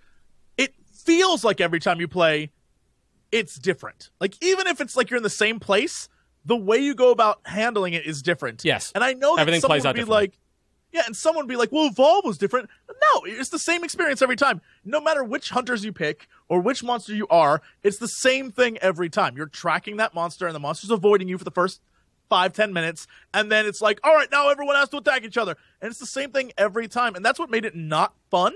And Rainbow Six Siege is like, all right, here's the plan. We're gonna do some crazy shit down here. We're gonna set this up, and then and then the other team is like, uh, uh-uh, we're just gonna burst through a wall because f you. Like it's great. it's great. There's so much in that game that is a lot of fun. I I I haven't even played it nearly enough, and I should because Yeah, you should, because me and Force Yeah. have been saying play with us. For God's sake, we don't want to play with puppies for a long time. So dude, I'm in. yeah, I'll I was play. gonna play and I just forgot, and now I want to play because I love Rainbow Six games. yeah, Uh, weirdly enough, it's not really like a Rainbow Six game at all. Uh, but Oh, it's really? still good anyway. Like I think maybe it evokes some of the themes of Rainbow Six without being a Rainbow Six game. 'Cause I, I loved uh, Rogue Spear and all that kind of thing back then, but it's nothing like that. But it's still fun. Uh, so I'll throw another one into the ring. I, I think Undertale actually did push the industry forward in some way this year. Um, in what way? in what way? I think it did it in a way that Stanley Parable did to a lesser extent, in that it is one of the few games that recognizes that you are a player, not actually in the game itself, and it uses that as a narrative conceit and also as a way to screw with your expectations. And I think other games will attempt that. But that's I mean, but that's been done before. Yeah, but not to this level of success. Uh, I need Or to to this look- degree. I need to go look up Om- Omicron Nomad Soul and see what the yeah, Omicron of that game Nomad. Soul is a really great example of a commercially successful game. Nobody Like- bought like- that. Oh, that's that's definitely true. But I'm saying like, like in that one, the conceit was you're a dude at your computer and you're playing a guy across the galaxy, and he's letting you control him. Mm-hmm. Like, I, I, I'm trying. To, do you think that that? I don't know. I need to see numbers because I think, like, well, I mean, uh, Undertale's shifted over half a million copies, which for a ten dollar indie game is not that bad at all. And there's some really cool things that the game does. It's really hard to talk about it though without, Without spoiling it. But you probably really know what. I'm talking about. Yes, And you're like, oh my gosh, what? I freaked out at one point. I legitimately freaked out, and then it it was just yeah, very very cool. So I'm going it was second- very. um uh, I mean, a lot of it is very kind of Psycho Mantis style. Yes, in that, that's exactly what. Where you had to unplug the controller and then plug yeah, it back in. some people recognize it as like breaking the fourth wall, which I, I think is true, but I think it goes beyond breaking the fourth wall because a lot of the breaking the fourth wall stuff is very kind of on the nose. Uh, like in the Deadpool game, for instance. I love the Deadpool game. I thought it was really fun. But I don't think it did anything clever with breaking the fourth wall. I think Undertale did a lot of really clever stuff with breaking the fourth wall. Like just just beyond saying, haha, we know it's a video game. It went way beyond that, and it's hard to explain again without spoiling it, but I think the best way to describe Undertale is that Undertale is a god game that recognizes the player as a god, but not in the traditional sense. That's maybe the only way I could say it without completely spoiling it. It recognizes the omnipotence of the player as an entity outside of the game, mm-hmm. not just as the character that you are in the game right. and they do it in a really interesting way.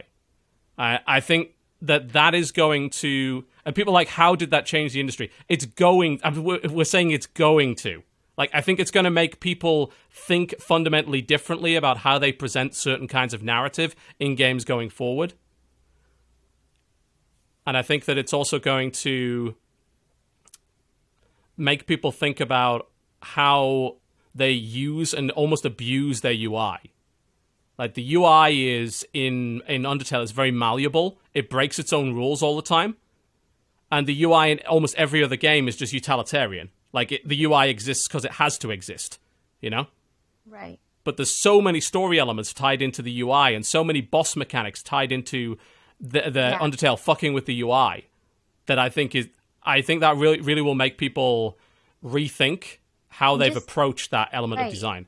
in the combat itself where you can choose to spare or not fight i thought yeah and the more i think about it that game really really I, I would agree i think it's going to push it forward and i'm probably going to get a bunch of little undertale clones and, and things but that's okay for a game to inspire people to think differently i think that's really good and i think that's all about moving the industry forward whether it is learning from a bad mistake um, like didn't this year steam implement refunds Yes, so, what Hmm. game caused that? Batman Arkham Knight. Yeah.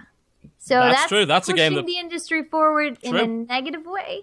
Yes, absolutely. Um, That's actually a great example because I mean, it Steam Valve uh, obviously was trying to implement this for a while, but it's like it was almost a perfect storm Like the refund system come out, and then immediately we get hit with one of the most hyped games of the year that's broken as hell on PC, and we see uh, Yeah.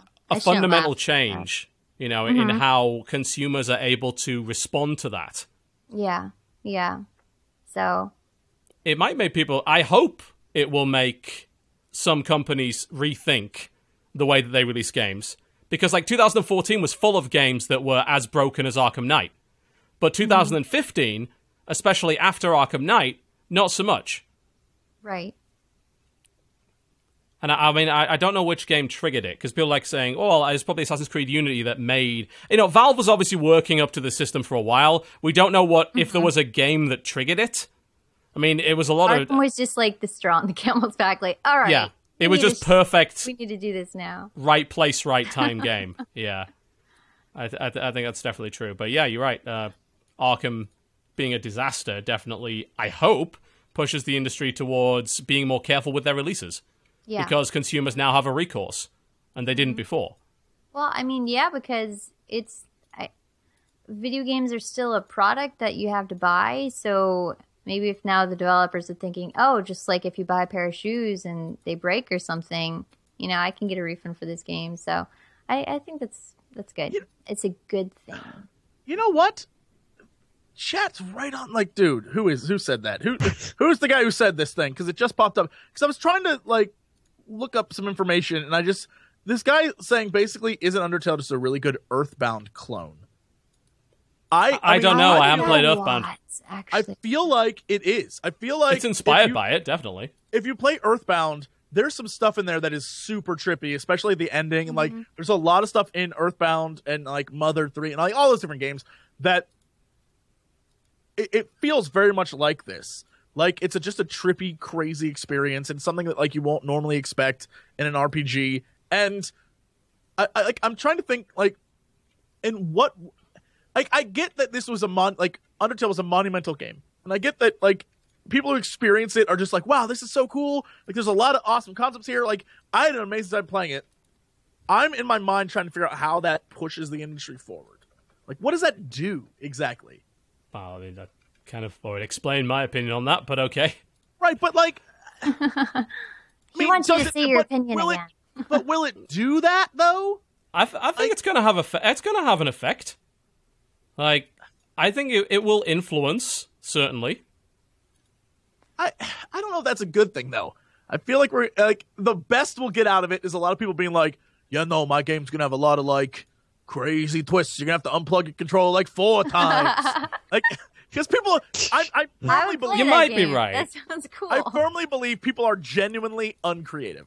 It like guys, Well, if look you what happened see, with Minecraft. I mean, like the Minecraft clones, and everyone's like, "Oh yeah, let's use blocks as every single like atom in this game." Yeah. I I. I I get what you're saying. it happened with concerned. MOBAs. It happened with MMORPGs. Like people are like, "That's making the money. Let's make twelve of them."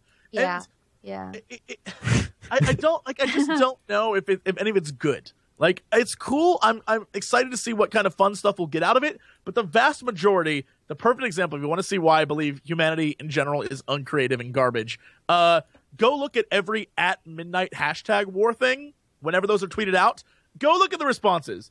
The vast majority of the people on Twitter who are like, "Here's my funny addition to your joke," it's like that is the most unfunny thing anyone has ever written. Oh my god, they're terrible. They're terrible.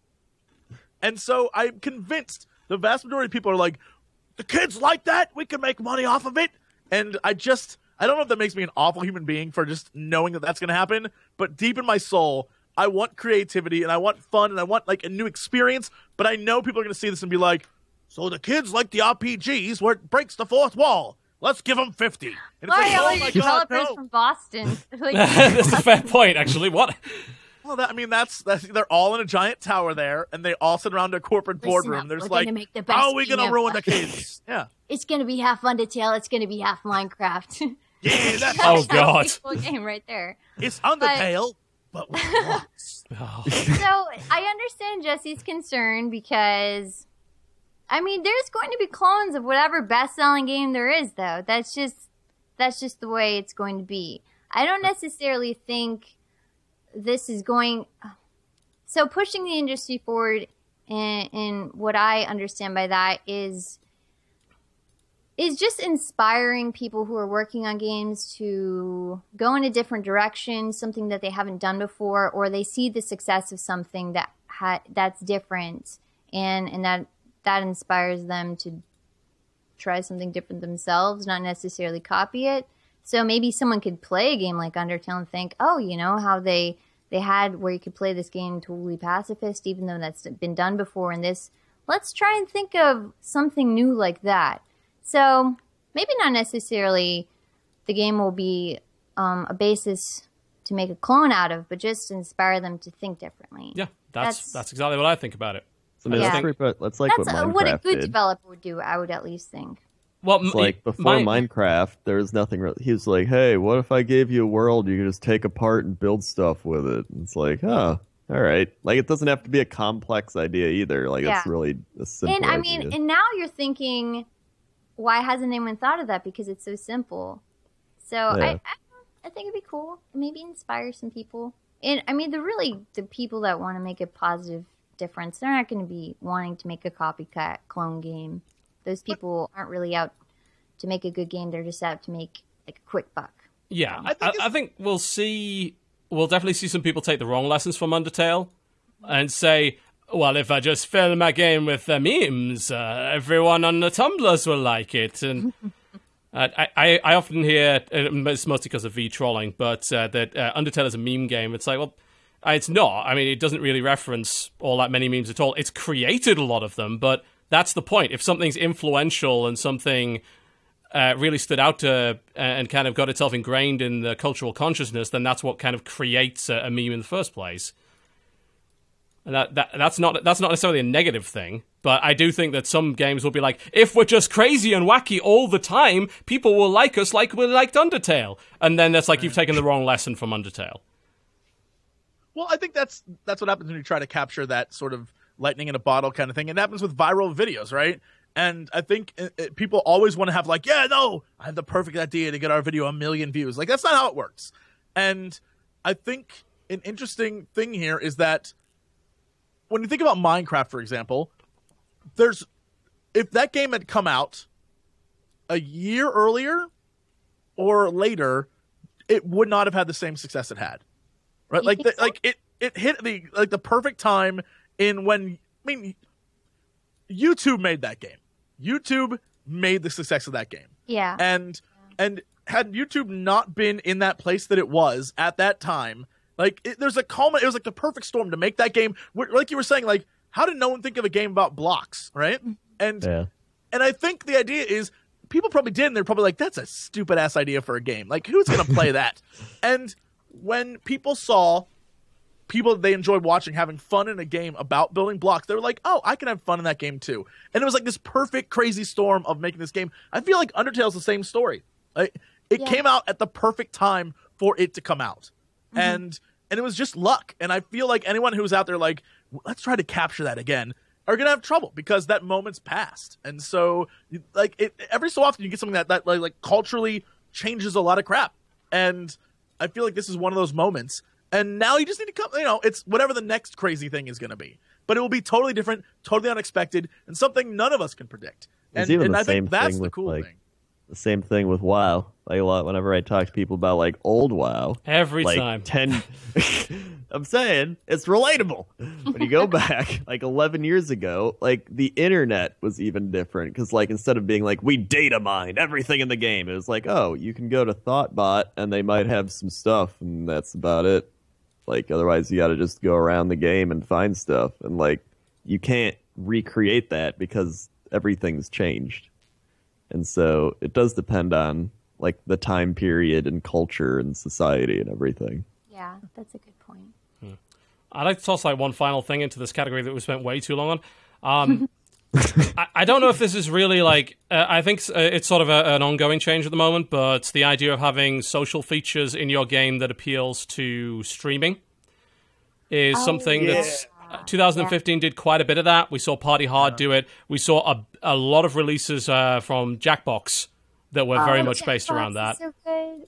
You know, Quiplash was their first game that was really built around that idea, Like you could you could definitely stream the games before that, but Quiplash is like, yeah, we're gonna have public voting in this experience, and we're gonna build it around that. And there's been a couple of other games as well that have integrated some streaming features. I don't know whether that's going to be an ongoing thing because it's certainly been mi- mixed success. I don't think they're going to be building a game specifically around the idea of streaming because we've seen a couple of games like that that people just didn't care about. But we do see little features being added in to allow the viewers to interact in some way. And we'll see a bit more of that. Yeah. Cool. All right. Uh, should we move on? Yeah. Sounds like a good idea. All right, here's one. Here's one for you. So this category is a specific take on the Games for Change or Games for Action category in the Game Awards, which is best game with lots of women in it. Is it Because bad that That's I exactly know what the category was this gonna year. It's and the first like- thing came to my mind. I didn't even think about it. I just the, I wrote down the first thing came to my mind because I wanted to be honest with myself. of course. That's why it's HuniePop. That's why it's HuniePop. Oh, that game. That's why it's HuniePop. Yeah. I'm, I'm, I'm honest with who I am, and I because the category is best game with technically lots of women in it. Yeah. Lots of women. Yeah, And can't just be one. oh, and that um volleyball game that caused a huge Oh, yeah. thing Is it too, right? De- uh, Dead or Alive Dead or Extreme 3. Alive. yeah. Yeah. Yeah, so- that has lots of women in it. I don't know if it's any Yeah. good, There but it definitely go. has lots of women in good. it. I would say I had fun with I had a fun time in HuniePop. I enjoyed the game, and it had a lot of women in it. And it hit me like as I was like jokingly writing that down. As I was writing it down, I was like, "Hold on, all right, what games came out that had a lot of women in them?" And the only one I can think of that had a lot, and I don't know what you categorize as a lot, but I would say more like three or more. I mean, and even that's and even that's like bottom of the barrel. Like "Uh, we got to find women in games. I mean, I, I, I don't I don't I don't know. Like I don't, there's very few. I feel like uh best game. I mean, I don't I don't know. I don't know. The I fact that you don't have a lot for this category is maybe part of the problem. Like, yeah. It's like games with lots of women in it. It's like I can think of games with a few, but lots. I mean, hmm. the only other one is literally Life is Strange. But but Sure. like it- with with that with that said, that's like you know, that's one game I could think of. And I Until just Dawn. Pop I go with Until Dawn. That's a good, good, good female representation in it. Quite a lot of people in it. Yeah, I just everyone's thought- saying Dodger played Sakura Clicker. That Oh has- all no! women. That's all women. None of the Sakura games count. they just released, I think, Sakura Santa today, which is literally just hey, anime boobs and Santa outfits. That's that's the game. The entire Got a game. nine out of ten on Steam. Of course it does. Solid rate. I mean, her story was a one woman show. yes, that doesn't count. That only has one woman in it. Yeah, you can't uh, have like, that. The category was games with a lot of women. Yeah. And Yeah. You, like, yeah, no, this game had you know a few women in it. Like that. Like I don't think that counts. Like people are like, Dragon Age was first off wasn't this year. I, keep, I don't know why people keep saying Dragon Age. That's in 2014. But I think Yeah, but also Wi- Witcher 3 had lots of women in it. Are background You are like background characters. Witcher Three had a lot of women, but you know, I, I feel like most of the women In Honey the main Pop, characters. you know all those characters. In HuniePop, they're all main characters. They're all characters you need to get to know in order to three your way into doing them. Right? Wouldn't Like, that be the works. most ironic thing that this year the uh, the the best representation of women in video games was a porny match three simulator? Like, yeah, I mean, most of the women in games that I experienced were like not main characters. I mean, Witcher's great and all. I love that game, but Yen shows up in like the first couple hours of the game and then is missing for like the next 20 hours. And Trish shows up and is like, by the way, I'm totally using you, but do you want to bang now? And like, th- like every woman you meet, like, they're not necessarily the best examples of women in games. Like, they're cool. They're cool characters. But like, this is a game. What is the best game with lots of women in it? That's the category. So Is it I the don't. best game with a lot of women, or just? Oh yeah, you did put best game with a lot of women. Okay. I mean, It's not the honestly, best game with lots of women. put whatever you want. It like these categories are made up bullshit. So you can say whatever the hell you want, as far as I'm concerned. I mean, ah, man, I feel like this should be like an Undertale drinking stream every time we say. And now I'm in drink, but seriously, like Undertale, Undertale, Undertale. But Do really, they count if they're monsters though? yeah. oh, you're talking about female or like, sorry, Yeah, um, we're talking human about women? We're talking about women. I didn't say female. I did not say female. I said women. Oh. Oh, All right. I Undertale doesn't have any men in it either. It's got a bunch of Yeah. monsters. It literally has no men and no Even women the in main it. character is Okay, so that- androgynous. I thought it was a little girl. A lot of That people thought that it was a little boy. character's uh, Like, that's- deliberately uh, they deliberately don't tell you the gender. Yeah. Oh. It's like I That's why they give believe like the bull haircut and stuff. yeah, 'Cause every little Undertale kid had contains that- no women and I mean, no unless men. You're I like believe. a son from the '90s, but yeah, I guess I don't really have a choice then. Toriel's Yeah. a goat. You guys, it's like Toriel's a woman. It's a goat monster. It's not a woman. Goats A are people human too, woman. TB. All right. It's a Don't, goat. don't judge them. Don't judge them for what they love. Uh, This is the internet. No judgments. Yeah.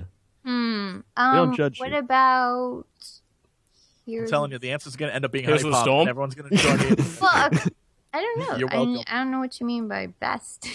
best game. I mean, here, think, like, Jesse would probably bring up Heroes of the Storm. You know, I, I mean, I could bring up Here's the Storm. Do I think it's the best? Like, it's a game where all the characters are from other games and have their characters, like, their characterizations from other games. So I, I wouldn't say that that's the best example of women in video games. I, I wouldn't. But that's not the name of the category. Oh, I'm sorry. The the best game with lots of women in it. I don't. I wouldn't say that's the best game with lots of. I would put uh, Life is Strange above Heroes of the Storm when it came. Like, I don't know, but even even then, I, I, I don't. I don't know. I don't know. I don't. I don't know. This is. You're so flustered. I'm sticking with HuniePop. I don't care That's, what anyone deliber- says. that's why I picked the category because I knew it would fluster people Yeah. I'm sticking with HuniePop. because I found it funny. yeah I went out of my I went out of my this way to get to know those girls. That I was like, look, I don't know what I got to match. I don't know what I got to buy. But by God, annoying redhead, I'm going to Right. take you out to the mall every damn day, and I'm going to get to know you. Great characterization, great gameplay, great, great, great music. Uh, just an all-around excellent experience. Yeah, and that was an all-female cast. I, that might have been the only Yeah. one this year. They know what they're doing. Yep, it's a deli- I deliberately made this cat this category as a trap. If you didn't already know, by the way, I made this as a trap. It's a trap. to make some kind of obtuse point of, oh yeah, like, hmm, that's actually kind of hard to come up with a lot of games that have lots of women in them. But Don't say Fallout 4. Do not say Fallout well, 4. it's not Fallout 4 has a lot of women in it. Sure, I don't think it's a very good game though. I don't think it's best. I refunded Fallout 4. Ooh, Whoa. whoa! So I Someone did bought it, and then I was like, I'm not gonna play this. I just refunded it. Wow. So, I mean, I'm not gonna refund anything else really. So I was like, I'll just wait till like a year from now when it has stuff and it's on Steam sale. Even then, I probably won't buy it. That's sad. I think I think it's interesting that like when you when you think about it, because I keep thinking about like the idea of lots of women best game, and when you look at stuff that's coming ahead in 2016, for example, there's a lot of lead female characters. Mhm. But when you look at the overall game, it's like the one woman character and then a lot of male characters in that game. So it's like you get to play as the lady and she's a badass, but like everyone else in that game is like an evil dude out to get the lady. The So it's it's interesting. I think the point that I, I was gonna uh, was trying to kind of get to with this category is that we weirdly enough see, hey, this game has a female lead as being a marketing point, Yeah. whereas actually this year, I mean, there's a ton of good games that had lots of women in them. It, they just they don't get mentioned for that fact. Like it's it's actually fairly normal to have games with a decent number of female characters in them, even if they're not necessarily important. But a female lead is for some reason like it's kind of laudable. It's something that they'll actively market and push, and people will write articles about. right. It's just I find it it's we're, it's weird because really we we're all playing games that have tons of female characters in like all the time. League of Legends, Dota 2, Heroes of the Storm. I mean, even got um even Black Ops 3 for God's sake. Like Well, half the Yeah. specialists are women. like yeah when they use that as a marketing um tactic that makes me have less faith in the game overall because i feel like well now you're trying to sell it on something that's going you know you're trying to say oh we're we're being progressive or we're appearing to be progressive when really i don't know it, i don't know it kind of gives me a bad vibe about the game when that's like oh my gosh that game has a female lead it's gonna be amazing hmm. not really. I, I don't know. I'm the kind of person I want to know the gameplay, the environment, the story, and Yeah, First just- things first, make a good game.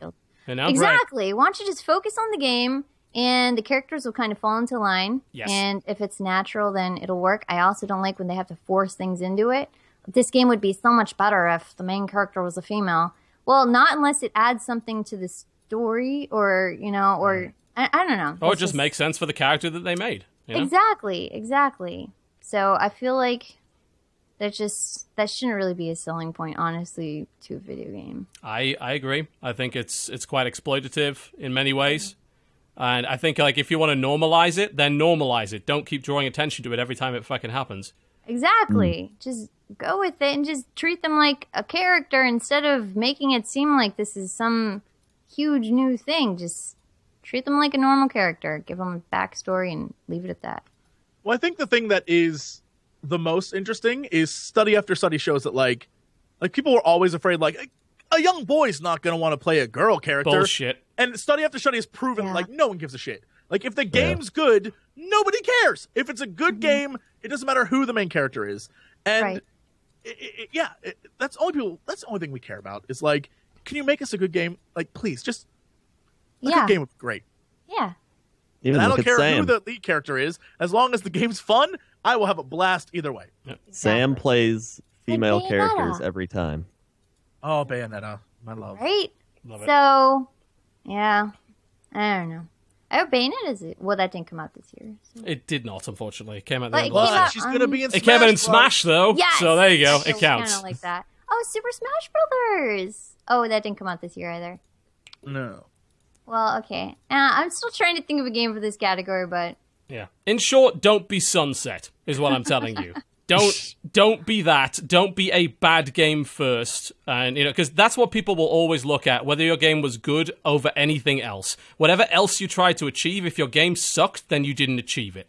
Yeah. It is that simple. Mm-hmm. Yeah. All right, let's take a break, uh, and then when we come back, after cracking through a grand total of two categories and now we'll try and get through the rest of them, and maybe not be quite as slow. You're watching the Co-Optional Podcast. Do not go anywhere. We will be right back. Ladies and gentlemen, welcome back to the Co-Optional Podcast. Hello.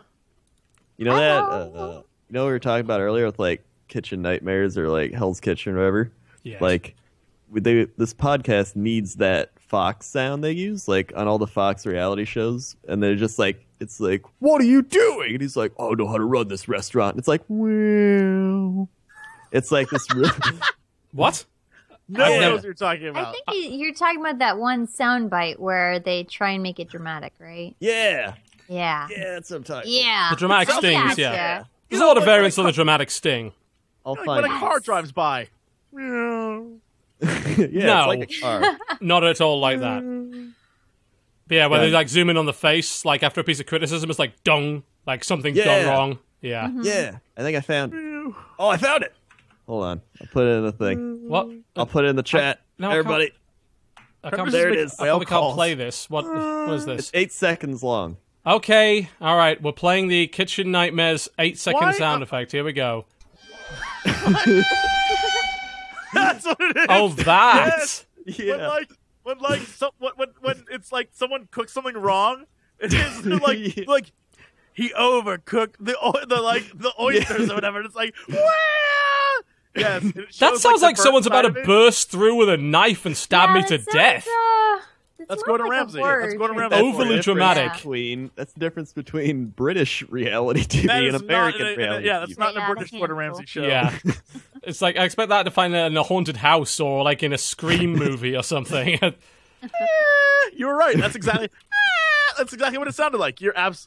I questioned you. I'm so sorry. All right, moving on. So we're going into a category that we're calling best lore. So this does not necessarily mean best story.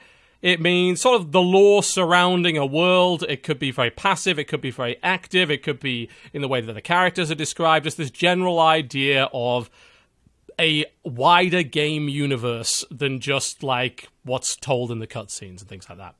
All right. Mortal Kombat 10. Is it? Yeah, sure. So, Why? Why do you think that? I haven't played this game, but I actually I helped someone with uh, a project on their YouTube channel, and they did like all the female character voices. So I found out a lot about the game by just having to read my lines and stuff like that. But it's pretty crazy, like the different realms they have to come from, and then there's like the bad guys who sometimes turn good. And I didn't know Sub Zero was actually this ninja who had trained and stuff. So I thought like a game that I played years ago, the original one, and then coming back and seeing what they've done with it was pretty cool. But yeah, I just I didn't know the story was so intense for that game. Yeah, that's There's a like lot. a lot of characters that marry each other, and then they have a kid that's in the game. So Yeah, and Mortal Kombat 10 in particular pushed that forward, whereas 9 was like, we're going to retread everything that was in 1, 2, and 3 that maybe you didn't know, but we're going to do that anyway. Mm-hmm. And I think that they used that as kind of a reset because in um, Mortal Kombat Armageddon, they killed almost everybody. And then they reset that using Mortal Kombat 9, and now in 10, they've. You know, they've actually advanced the lore in some way. Yeah, the Mortal Kombat lore is actually really interesting. Cheesy It in many ways, but yeah, yeah, but has some really cool lore. cool. Yeah, I liked it. Yeah, that's true. Um, I'll throw Pillars of Eternity into the mix on this. Like, really interesting overall world. Like, the storytelling I'm not so concerned about. I'm interested in that universe. And I think that the game did a good job of letting me into that universe and not forcing me to learn about it, making me want to learn about it. Hmm. I'd definitely go with that. I mean, I'd probably throw Overwatch in the mix, but again, it's not out yet, so we're not allowed. Hmm. Jesse has decreed that we are not allowed to do that. That's stupid. See, here's the thing. I hmm. would have said Overwatch too because I think that's really interesting. I like what they did with that story and the background. I think the lore's cool, and it's not like Yeah. a there isn't like a story that's in your face. There's like a background story and a lore.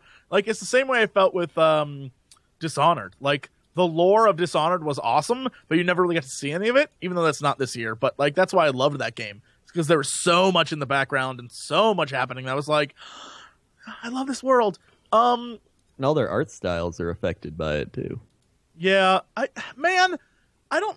Oh God, look, I I love I love Witcher, but man, Bloodborne's like the lore in that, like like the stuff that was left unsaid and stuff in the like. I think that's something that a lot, a lot of people like about uh, Dark Souls too. Is like the world, the stuff that's left unsaid, and the things that are in the background are like super interesting. And Bloodborne had that too, and like like I love Witcher and I like the narrative and I like the story of it, but man, like the things that that you're just like, what is what's effing going on here in Bloodborne? I think that's really cool.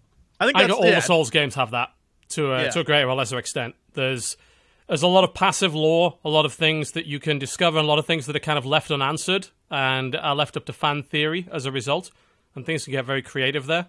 So yeah. Blood, there's- Bloodborne's there's definitely so much up there. There's so much there, and it's just like. Man, you can barely sink your, and that's what I think. That's what drives people to really dig for lore and like make them obsess over stuff. And I mean, it's the idea of you don't know. And it, it, it I definitely when I see people who really obsess over Bloodborne lore or Dark Souls lore, it to me reminds me of when it reminds me of post season one of Lost Jesse, where I was like, "What the shit is in that hatch?" I'm going on the internet. And yeah, it was like this huge background. And then every season they kept adding more until eventually they ruined the show. But still, up until that point, I was in I was into Lost. Like, what does that video mean, dog? Like I'm on the internet, I'm listening to, like podcasts, like just sitting there in my office when I was a teacher, just like, yeah, yeah, all right, should be grading, but like this dude has a great theory that I really love. And yeah, I, I like that stuff. I think that the unsaid things are great. I I like the, the world of The Witcher and I like everything in it, but it's it's a it's a thing where the lore's cool, but there's something about the unsaid cool stuff that I really really like. The stuff that's like it's there. Like The Witcher gives you almost everything you're gonna need in order to get like in order to understand the game because I think it has to because it's assuming people haven't played the first two, right? And so it's giving you a lot of information and letting you experience a lot of stuff. But for some reason, like like I don't I don't know I don't know. It's Here's the the thing mystery. This guy in chat who says, Jesse, I remember you criticizing Dark Souls for lazy writing. Lore and writing and narrative are different things. Totally different things. Narrative and and the writing and all that stuff I is is different from lore. Lore is is not that. It's a totally different subject. If I if this was like best writing, I would have given it to Witcher. But lore wise, I feel like Bloodborne has a lot in there. There's a lot of like cool stuff in there. So it's a different category. Don't get it confused.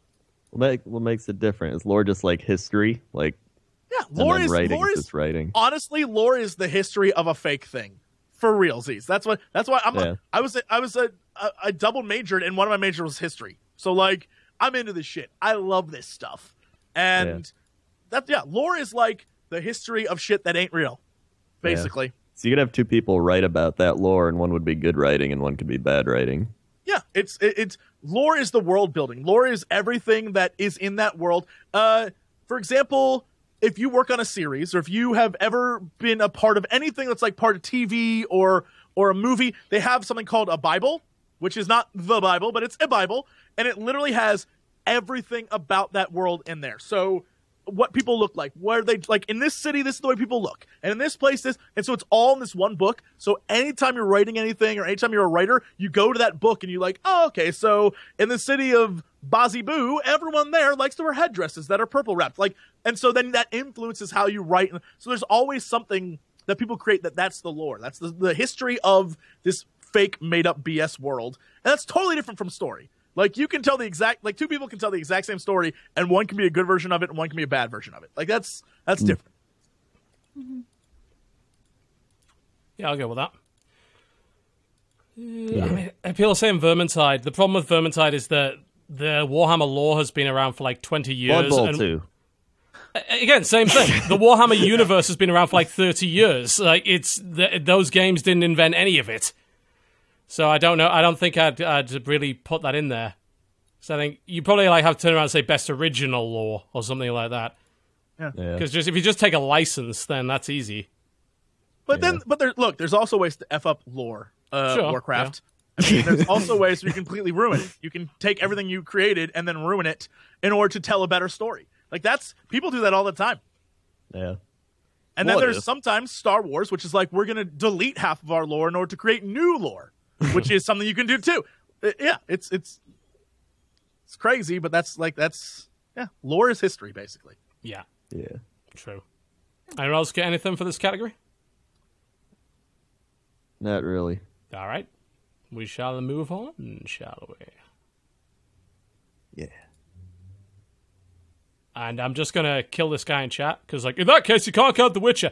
There's a ton of original stuff that they put into The Witcher. Oh my god, yeah. You can- have you read the books? They're they're not that much like the games, really. Oh, really? Only in Witcher Three do they actually come around to like, all right, we probably need to start adding stuff like from the books into here. Yeah. because Witcher One and Two is nothing like the books. If you think that, you ain't you ain't read them. It's it's that simple. Yeah.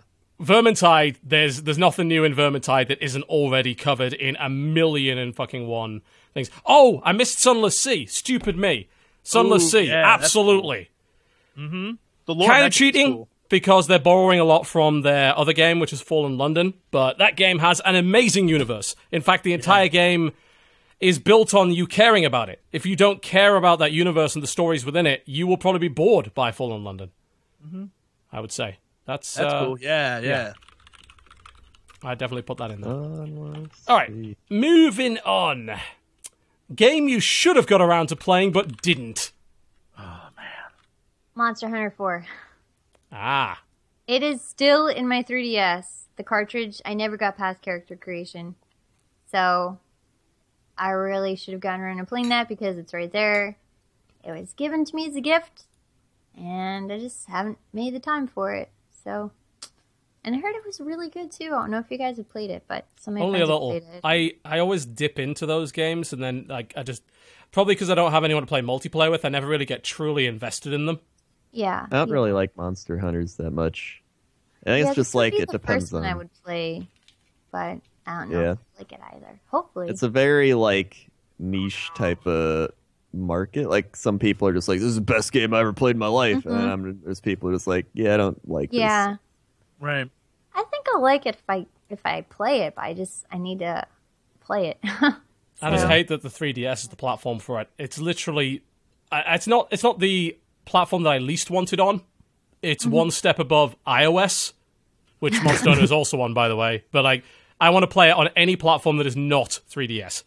Right. Like, Yeah. I want to play it on Yeah. PC or even console. You know, not on a tiny little screen. Like if I'm doing big boss fights, I want precision. I want a big screen. I want a, I want a good UI. I want to be able to see what's Yeah. going on. You know. for me, I mean, there's there's been quite a few this year. Uh, Metal Gear Solid Five. A lot of it comes down to the fact that I never played any of the previous ones, and my only real investment in Metal Gear is Rising, and Rising isn't really all that connected. So Well, I played the first one, but it's so different. yeah, I don't know. I well, I could be kind of biased because I have a video on my channel by my channel partner who did. He's a huge, biggest Metal Gear Solid fan ever, and he was very disappointed by Metal Gear Solid Five. So I, I know a lot of people loved it though, but now it's made me think I don't really even care to play the game anymore. So I, I think the the other ones will probably be better to get around to rather than It's again another huge game, you know? Yeah. Another huge game Yeah. that you're going to sink a ton of time into. Mm-hmm. And if you have to choose between those, like there's been several of those games that came out this year. And for me, I would probably choose Witcher 3 over investing a bunch of time in Metal Gear Solid 5. Mm-hmm. Because I would have to. right. I'd never get I'd never get a chance to play both. And I, I'm going to be honest, like since Dragon's Dogma is coming out really soon on PC, I'd rather play that instead of either of those games. Dragon's Dogma, man. That game. What a trip. That's going to be great on PC, no doubt. So yeah, for me, Witcher, Metal Gear Solid, uh, Elite is probably a good example. Uh, Elite Dangerous is a game that uh, people have sunk a ton of time into, and I mean, I played the original Elite when I was like five on the BBC Micro Model B on a five and a quarter, five and a quarter inch floppy disk. Shit, dude. Yeah, man. But I that you know, 25 years later, I don't have time to play Elite Dangerous. I wish I did. What a rebel. Come on. Uh, there's a bunch of other games. Come on, you I guys. mean, throw some stuff Galaxy is there. a game Uh, that I wanted to play that never I got never got a chance to play. I've yet to play the Galaxy? new Tomb Raider. Oh, yeah. yeah. Yeah. I Uh, haven't played the new Tomb Raider. Uh, haven't had, had had a chance to play Gat Out of Hell. Like, there's a lot of games I want to oh play. that I just yeah, we haven't need had a to chance play to play. that. Ah, Yeah. I love Saints Row. I almost forgot that came out this year. Yeah. right? There's so Yeah. many games. Like I have a, I have my desktop is filled with games I haven't played yet, and I'm just like, I wanted to play that, and I wanted to play that. It's like a year ago. You were like, "Yeah, we can play Get Out of Hell," and I'm like, "Yeah, we should do that." yeah, that's like January of this year. I was like, let's play, and we just never. We definitely need to. We need to play that. Yeah. Um, man, there's so many games. Like I just I'm I looking at all play, these. uh, Undertale. Like I haven't, I haven't, I have yet to play Mad Max. I haven't played, like, I played like maybe an hour of Rebel Galaxy. I want to play more of that.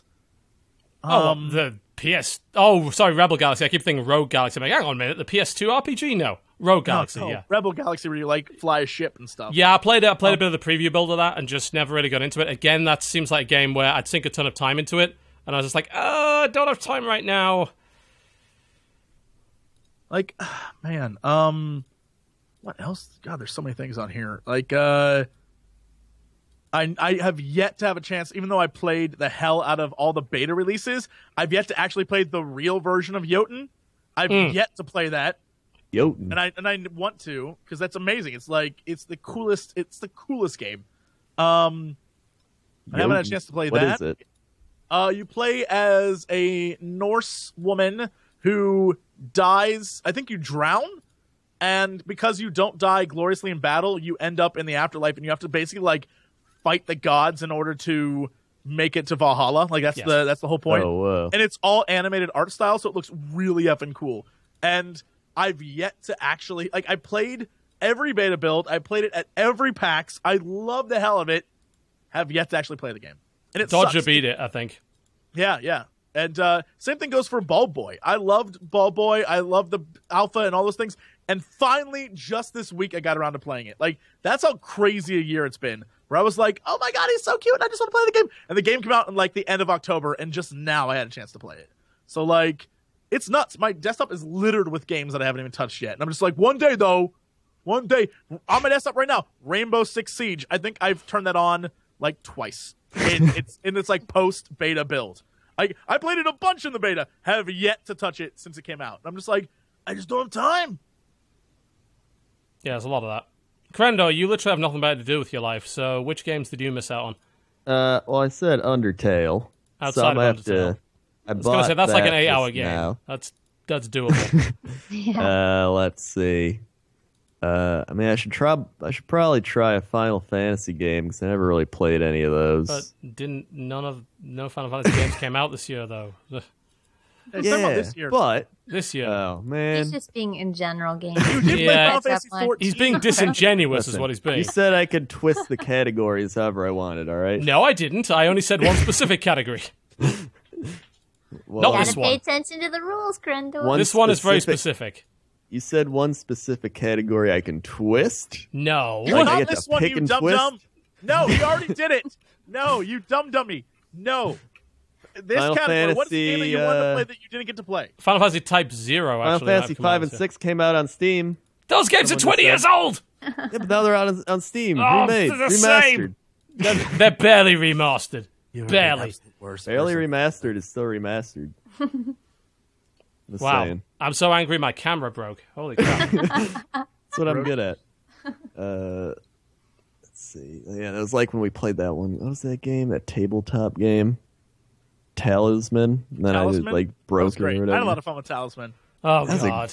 Talisman, Talisman. I had a lot of fun with that. I don't care what anyone says. Oh, Oh yeah, that's right. It ended when you kicked him off the tower or whatever. Yeah, it Yeah, was. great. Uh-huh. It's an was a amazing, great what an amazing game. I had so much fun. Uh, let's see here. Oh, I haven't even played like Victor Vran. I, oh my god, if so many Victor games I Ran's wanna play. good. There's so many games I want to play. They're just sitting here, and I'm just like, one day I'll get to that. A What's going to happen if I try and turn my camera off and on again? Probably break everything. Let's try it. There we go. I haven't even right. played the Vanishing it. of Ethan Carter yet. That was last year. yeah. I know, but Vanishing it's still of sitting on my desktop. Carter, I've yet to play it. That's where I'm at. You in can my beat that life. game in four hours. That's t- you should you should like have a week where it's like, okay, here are these short games. Today I'm beating this. Tomorrow I'm beating this. Blah blah blah. Yeah. Oh yeah, I wanted to play uh, Cities Skylines. I didn't really play that much. That seemed though. pretty fun. I thought it was this year. It is this year. It was. Was it? year. I thought it was last Yeah. year. Was that No. January? When did that come out? It was an early release, January, February, I think. Yeah. Cities Cities was good. I I think I had my fill of it, but I'm told that there's a lot of really good mods for it now, so maybe I go back and try that. Mm, I wanted to go back to Darkest Dungeon. I'm waiting for that to come out. stuff. Yeah. I played a lot of that when it first came out, and I'm like, okay, I want to wait now. I want to see where it goes after it's released. I don't want to play an incomplete game anymore. Right. Yeah. But that game is good. Like I'm looking forward to the Yeah, it's really that. fun. I like Yeah. that game. Mm, yeah, I don't know. I'm not uh I'm not hip with the kids and their games. I like League of Legends and Madden. Indeed. All right, we oh, can wait, move. Shovel Knight, Shovel Knight came out this year, right? No, that was last year. Uh, no, that was Oh, last okay. year. the expansion came out this year, though. Okay, maybe that was it. Because I'm like, yeah, I need to get around to You can count that. Plague Knight. All right, let us move on to this one. This should be a fun category. The shittiest game that you actually kind of had fun with anyway. Can so I, can kind I of a, gu- still a guilty pleasure category. Can I still say Beyond Earth because they had an update? They made that new expansion to it, and I played the hell out of that, and it's still an I awful game. Don't. But I liked it. I'm, I don't know if you, can you really describe Beyond Earth like a Civ game as a shitty game. Look, it's not a very good game compared to real civilization games. It's like civilization The. Battlefront of Civ. yeah, Kinda Like, it's ish. I don't know. I like. It's still not very good, but I like. I enjoy the hell out of it. Like I still like it, and I don't know why. I still play it a lot. Mine mine was definitely Reign of Kings. Ah, Excellent game. Very shitty, but an amazingly shitty game. That was like the first thing that popped in my mind. I have 108 hours played of Reign of Kings, and I don't think anything productive happened in those 108 hours. I think we killed one guy and took his wood. It's like an open. It's like an open- Wow. he was in the forest. Did, did we put you on the cover of that? I played 100 hours. And all I did was kill Killed this guy, took his wood. And you did it in the forest! You could have got your own wood! It's everywhere! But you chose No, to take that's his! the fun part of the game. So he was in the forest, right? And we're like, "Hey, this is our forest," and he's like, "You do not own the forest," so we just killed him right on the spot. then he had a bunch of wood that he'd probably been like gathering for like an hour, so we just took it all. Then we saw his house he was at, and we went up to it. and We're like, "Hey, you got any more wood in there?" He's like, "You cannot come in here. This is my house." So then we like tied him up with a rope and dragged him back to our place. And then we went to his house and like wall jumped in and took all his stuff, and then he quit the server. Oh, that's kind of sad. I told Yeah, you these great. survival games are for assholes, like they are. Everyone that plays those games are dicks. I, man, I, I would quit too, honestly, if someone did that to me. That's why I don't play those games because I don't want that Yeah, happening to me. I got enough problems. Is there a game mechanic you can tie another player up and just drag him back to your face?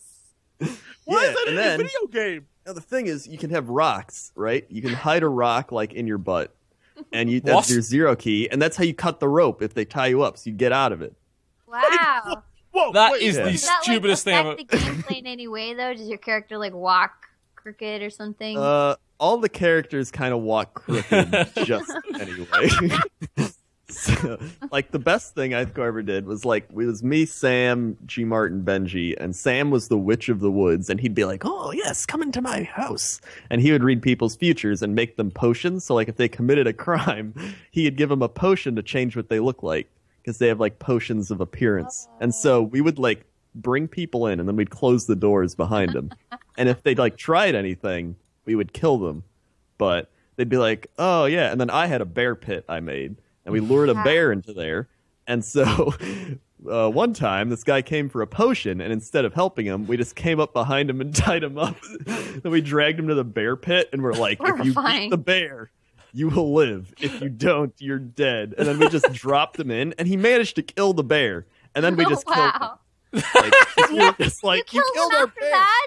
Oh yeah, my 'cause we were like, "You No killed our honor. bear." And so we killed him. That's not. And, uh, Reign of dicks That's is not how I even describe this game.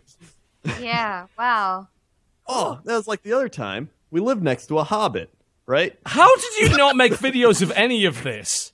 What? Well, we streamed most of it, Oh, uh, but we were playing, and me, we, like, we all lived next to the hobbit, and then the Vikings raided us one time. But uh, we were breaking into the hobbit's house as this was happening, so they ran up and they killed us and took all the hobbit's stuff. Were the And so hobbits we- like bots or were they actual players? No, they're like everybody's just real people. Oh wow. but they're just like role playing. So like this dude was just role playing as a hobbit, and we were like, dude, all right, we know they raided you, so like, don't tell them. but we're gonna treb them. So we started like trebbing the Viking castle. what is a tre- And then- uh, what's a treb? I assume you mean Trebuchet. trebuchet. Okay. Yeah, so you can like trebuchet people's stuff, and so it takes a while to set it all up. So we do it at night when they like can't really see. And then they came to us and they're like, "Are you the ones trebbing our place?" And we're like, "No." And the hobbit's like, "Yes, they are. They did it." And I was like, "God damn it, Hobbit! I hate you. I'm gonna God." And then they just killed our shit. Wow. Yeah, so that I was, uh, like, I like that for as awful as you guys were, there were other people being Vikings who were way worse. Like Yeah. you guys are assholes, but they were Vikings. So Man. end of it's a great game. I don't want to play Reign of Dicks. That doesn't sound like a bad game though. It's I like mean- a make your own fun game. It's astonishingly shitty though. Like it's really Oh. buggy and really Oh, badly put together. Like it's like You know most early story- access survival games, just broke at broke as hell. You know the Yeah. stories he just told you? That was five good events that occurred over the span of 108 hours. Just There's Oh, a lot of events. okay. A lot of events. Some like perspective. ballisting a guy's door down because he like went to sleep and when you go to sleep you have to log out in the game so you can die in your sleep. So we were just killing this guy's door to go in and steal his stuff. And then some guy walked up he's like hey what are you guys doing? And we're like oh we locked our keys in there. We're just trying to get in 'cause you can't. and he's like oh mind if i watch? And i was like mm, no. No i don't. And then he just waited and then we just killed him and went and took all his stuff. Wow. it's a lot of stealing people's stuff. Yeah. But a great game. Wow. Uh, I don't think I could top that. I was gonna say, yeah, that shitty Star Wars pay to win game that I play on my iPad every day, but I, I don't think that tops anything you just said. So Yeah. It was uh Mr. Moon. He's a big streamer. It was on his server his uh, server. He does a lot of Ark now, like the Ark survival stuff and DayZ. that dinosaur game, yeah. Yeah. That Ark was like okay, but they were like, you have to level in it. And I'm like, that's stupid. So like you have to level in the game in order to like hit max level and then have fun. And it's just like I don't want to do that. It's like level in an MMORPG and then you can do the surviving. And I'm like, oh let's play Reign of Kings. You play That game. anything that sucked this year, Kite, but you just inexplicably had fun with anyway? Um, I don't nec- I don't really think it sucked, but and I don't know. I don't think it came out this year, but it's a game on Steam. No, I definitely know it didn't come out this year. It's called The Ship. Guys? Oh, the ship. Oh yeah. ship. They're remaking Yes, it. They're remaking, they're remaking. You're I'm so really it? excited for that. Yeah. Oh my gosh! Yeah, they're okay, making- I didn't think the game was that horrible, but some of the people I played with like rage quit because they're like, "Oh, this game is stupid. It doesn't work." I It's thought it was so- actually cool. I love that It's game. amazing. It, it is. Good. It's a I love it very. It- It's a very janky game. Like Yeah, it's it's yeah. not that well put together, but the ideas are really unique. Yeah, I really like that. So that's so cool. They're remaking it though. Yes, they are remaking it. I'm I'm all in on the the remake of the ship. That's gonna because they released a game called Bloody Good Time, which was kind of their unofficial sequel to the ship, and it wasn't quite as good. But Mm-hmm. the ship is so. Oh god, it's got so many cool ideas. You know, Yeah. pret- uh, I stalking people agree. but pretending you're not, Mm-hmm. using inefficient weapons because the guy will give you more money if they do. The fact that you can buy clothes and food and you have to attend to your needs. You could be Right. Mm-hmm. arrested. It's cool as hell. It is. I really like it. It's a different kind of um, game night game. Yeah. For for me, so Very I cool game. be I love the pick, ship. It's like, yes, it didn't come out this year, but I'm, I'm allowing it because it's the ship. My award show, we do what we want. It's cool. Anyone Oh. else got any anything particularly crappy? I just thought of another story though. All right, so there's this guy named Ook Ook, and he could he role played as a guy who could only say Ook. That was the only word he could say. and so he was building this big arena, and he was almost done. And we figured out a way to get into his treasure room. And so he was building, and he logged on and saw us breaking in, and we're like, "Ah, hello, Ook Ook," and he's like, "Ook Ook Ook," and he started like running around, freaking out, and we're like, "Should we kill him?" And he's we're like, "No, he'll be fine. He can't do anything." Then he ran into his treasure room, took all his treasure, deleted the blocks out the back, ran into the ocean, and killed himself, so we couldn't get anything. Wow, that's Yeah, so- another level This of game is terrible. So we tried swimming around the ocean, looking at the bottom of the Oh, ocean, for it, but we never found it. All You're making me just want to play this game. No, don't. That is a rabbit hole you don't want to go down. Okay, I won't. Read about it. But- It's like Eve. Eve is fun to read about, not to play.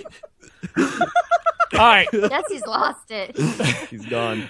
Moving on to a category that's kind of appropriate considering uh, the most fun game that you watched this year. Not played, watched. So on YouTube or on Twitch or on anything. Uh, What did you Fish like to play watch? Street Fighter.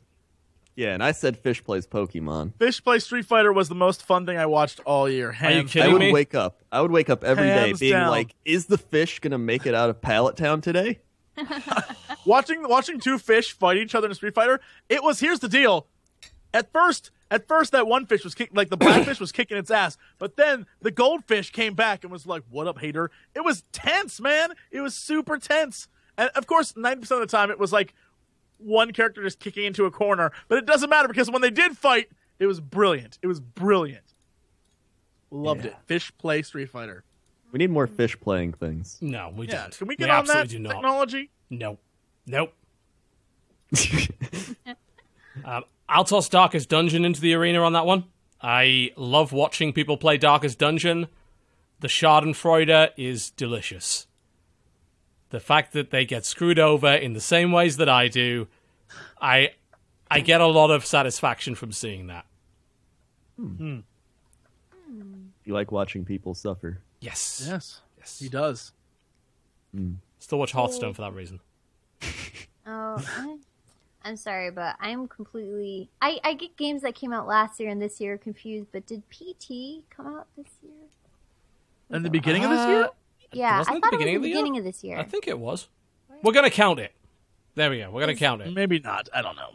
I yeah, I don't know, but that one was it was fun to watch, but I definitely wouldn't play it because Yeah, that's whew, too that game was like a different level of horrifying to me. I Just, like, I felt ill, physically ill after having played that game. Like it was, yeah, uh, it, was not a good feeling. It was yeah, it was very very dark and intense, but I enjoyed watching it. But I yeah, I was. I think a lot of people watch horror games for that reason. Like it is Yeah. different when you're playing it versus watching it, it watching really it. really is. Like I know when we played uh what was that game? Uh the one where me and you played it.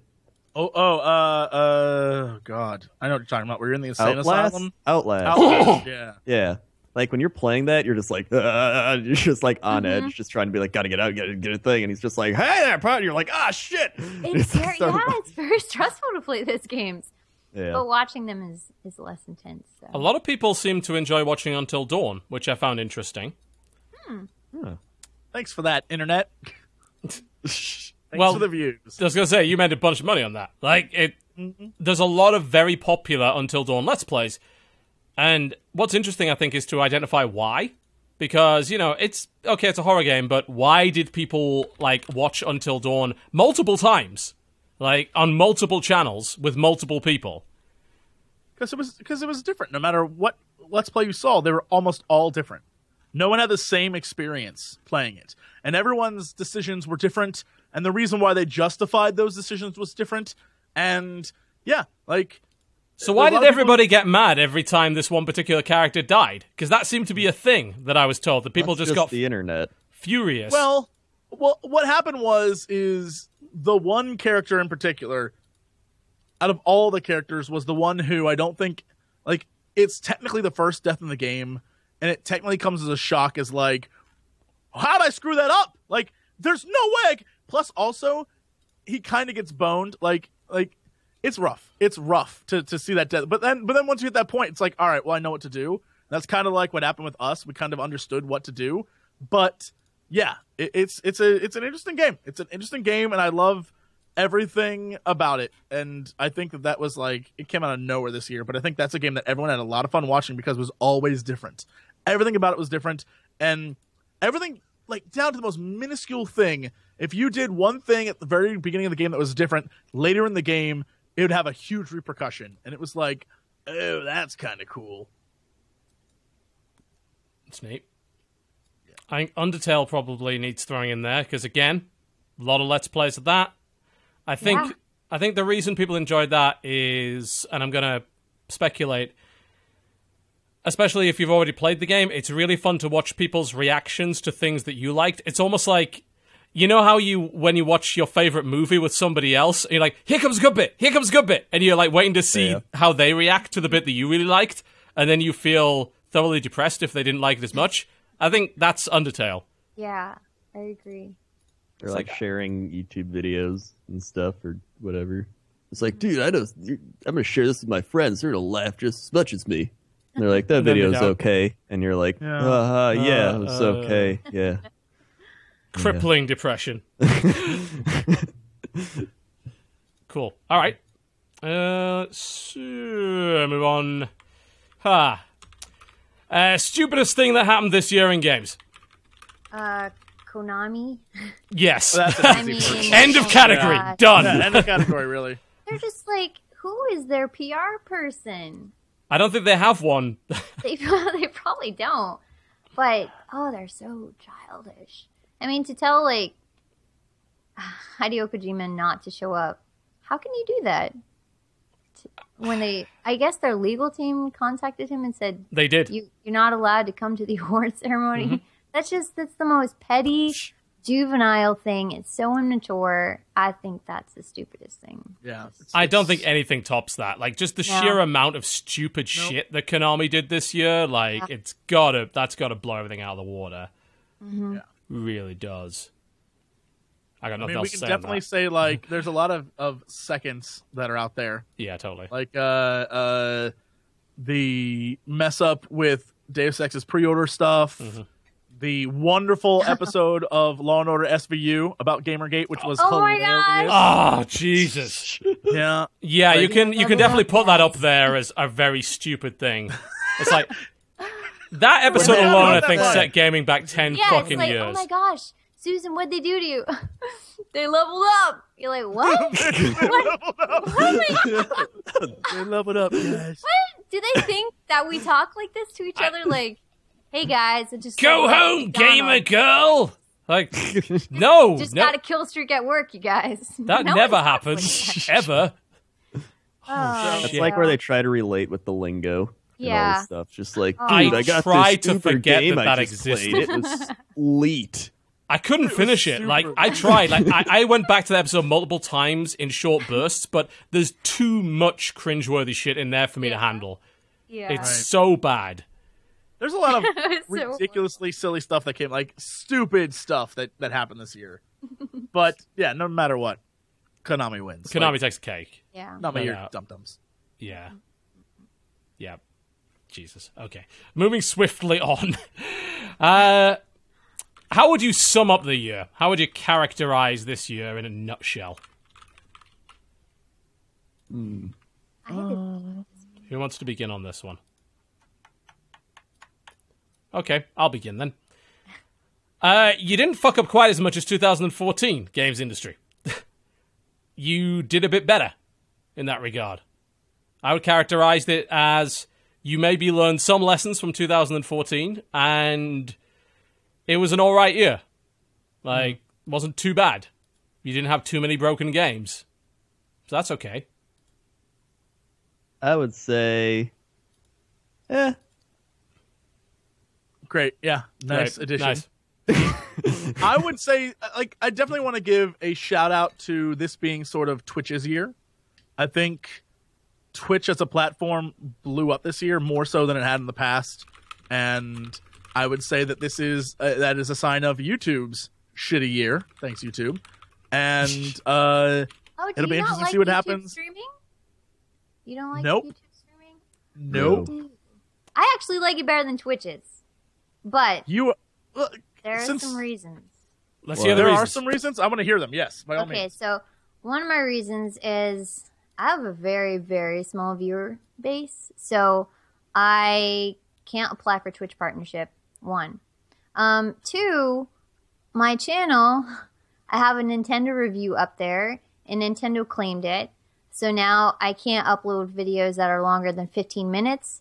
So every time I would try to upload something or yeah, transport it from Twitch to YouTube, it would break it down Oh, wow. and it would disable the so it'd be like 30 15 minute clips. And um honestly i've gotten way more viewers on youtube streaming than i ever had on twitch which is so i don't know. Maybe it's just something more about like my my people from my channel more so than twitch but that's my reasoning Yeah, I mean, it could have something to do with channel size, like you said. Um, Yeah. I, 'cause, yeah i think so You know, if you're on and really YouTube, you're trying to tell people to go to a different website, and you're always going to lose a lot of people in doing that. I think with a smaller Right. channel, maybe, yeah. yeah, you would probably do better on YouTube with streaming. That's not something we'd Yeah. ever really considered. And I think that's wise, yeah, the the whole size thing. So I'm a small channel and very small Twitch streamer, so it's just like much smaller. But Makes yeah, sense. I don't know. So yeah, it's easier to focus on one and grow the Yeah, one rather exactly, exactly. than makes sense to me. We're also Yeah. people that like when Twitch first came out, like Yeah. three years ago. We're just like, oh yeah, I'll just tell everybody to go follow me there. Yeah, I was I was on Right. Justin That's TV before Twitch even existed. So, Oh wow. Yeah, Yeah. So was I. me so I think for us it was a lot easier. Mhm. Yeah, guys are like grandfathered into it. Now, Yeah. if someone comes new and tries to does it, I think it's much harder. It's it is, yeah, no doubt. like Jesse's the only person to have the three dollar one time sub thing. You should subscribe to get some of the best emotes on Twitch, guys. Jump wow. on that. They do not. They are not a fan of that. let me let me tell you. I get messages all the time about how they are not a fan of that. Would you like to Twitch switch sense. to a different contract that allows something? They're not happy with me. So, what else characterizes? What else sums up this year for any of you? Uh, I don't know. For me, I felt like it was less dramatic than last year. Yeah. Um, I felt like la- last year was really, really dramatic. There was a lot of, um, like fighting and the whole gaming community as well. Just a lot of back and forth, and everything's offensive. And I feel like there was less of that this year. So I started to see people talk more about games and stuff like that, rather than talking about how they hate games and whatnot. So, um, I think it was better than last year. Just Yeah, like- having a year where the media isn't consistently shitting on its own viewers Yeah, is quite yeah. nice. exactly. yeah. There's definitely still some of that, but I definitely agree with you. There was a lot less. Mm-hmm. Probably because some people saw the outcome of doing that. It's like, damn, our viewership is dropping. Maybe we shouldn't insult the people that read our website. Yeah, you'd think they would have just that would just be something you'd automatically know without having to test the waters about that. But hey, at least Yeah. um, and then because of that, I felt like there was a lot more, there were a lot more opportunities for people to do just like coverage in a way that wasn't for to push an agenda or anything like that. So you started to have like this grassroots movement. People wanted to get back to like, okay, let's just get back to the basics here. And so I thought that was pretty cool. You had a lot more um, user based, user based, User kind of created content that's very Yeah, focused yeah. on on actual games instead of like the meta. exactly, you know, exactly. like almost. And, uh, yeah, I mean, I was probably very guilty in 2014 of having a ton of industry commentary on my channel, and a lot of that did come from the dramatic stuff. Mm-hmm. I still think there's there's less, there's definitely less of that in 2015. I think it's still happening, certainly, yeah, but it's maybe happening in more obscure places, right. and it's not getting as much attention, which I think is good because Mm-hmm. Yeah, that kind of outrage nonsense is fed by that attention. Yeah, exactly. Yeah. Is. So, yep, seeing less of that though. That's, That's cool. Yeah. Even thinking back to E3, like after E3, I was like, eh, it's okay. Which is weird because we had a ton of high profile releases this year. Yeah. A I lot think, of I think what ha- a lot of people just are really excited for what's coming down the pipeline. I think there's a lot of stuff that people are really excited for next year. There's a lot of and- new IP coming next year. Yeah, yeah. I think that's what it.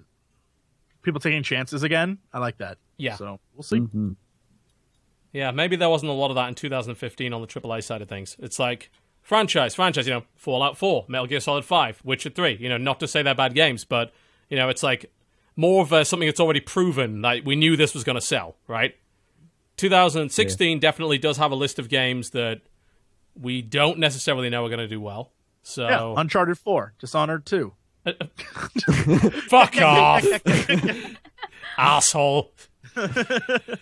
Oh dear. All right. Uh, okay. Moving on. Let's see. Let's see what. Uh, oh, wait, that's the same category. Uh, themes and trends. Kind of. eh, We've kind of already done this, but like, if there's anything that.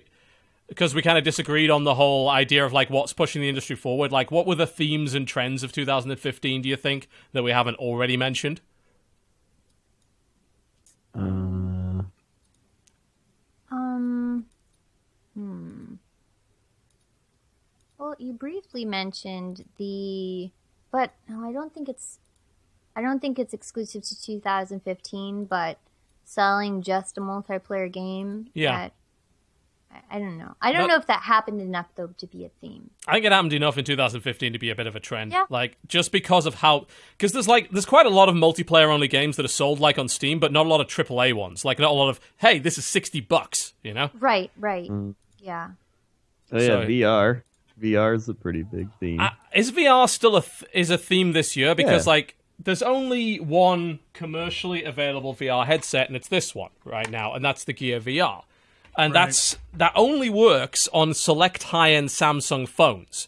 Like I think 2016 is going to be the VR trend year. Yeah, like we're definitely true. building up to it, but the problem is we can't buy a VR headset right now. Like we can get Yeah. we can eBay a development kit too for the Oculus, but that's about it. Like in 2016, when we can buy it, VR will definitely become a huge theme and trend.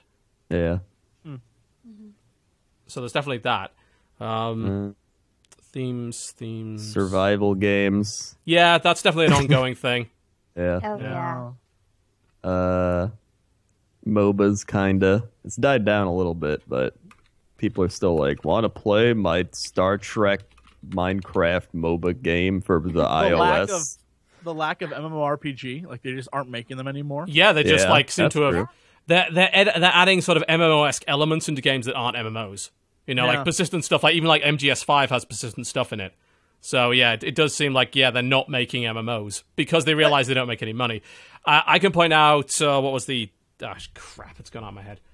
Uh, I mean, the biggest thing we already talked about, which is the pay full price for a multiplayer only game. I mean, we already talked about that, but that's Yeah. like I think that's the biggest trend this year. That's the thing that stuck out the most. That was everywhere. oh. I've got one. Um, less MOBA but more class focused FPS hybrid games.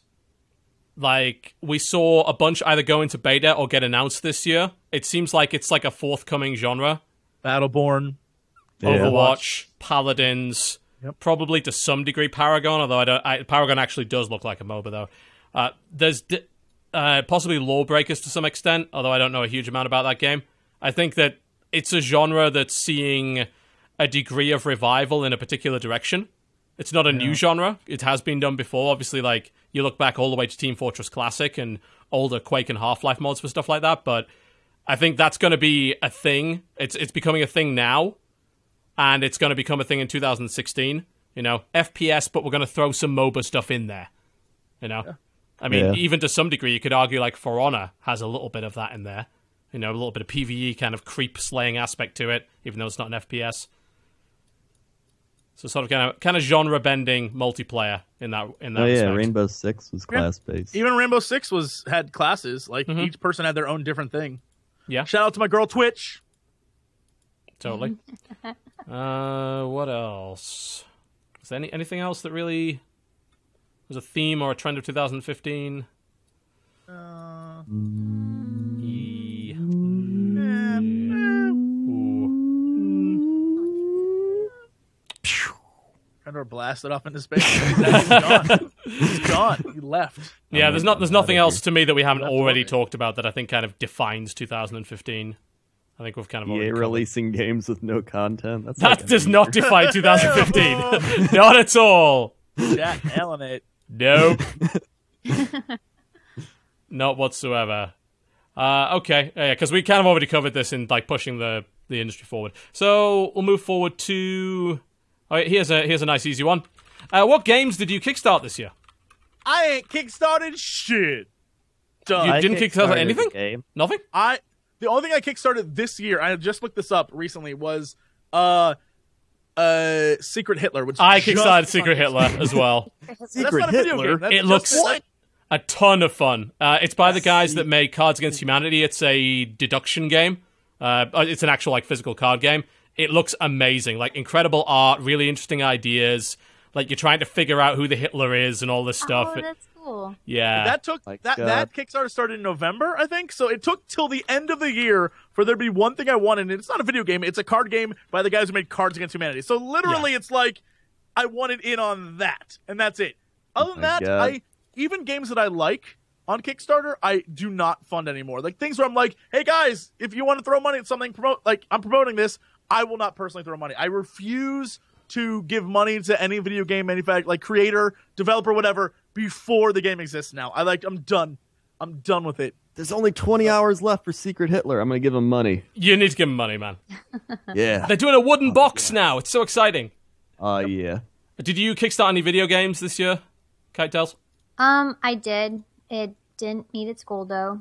Um, Oh, it was which one? actually yeah, it was by my friend. Um, it's a Japanese RPG set in revolutionary America with some like fantastical elements. So it's like You a know what? fantasy That American cool. Revolution JRPG. I here's the thing. I kickstarted that. I put money into that game, you and it didn't make it. Americana Yes. Dawn. Yes. Yep. Americana Dawn. Oh my I thought gosh. that was last like, year, though. Um, no, I think she released the Kickstarter. What's it called? year. Americana Dawn.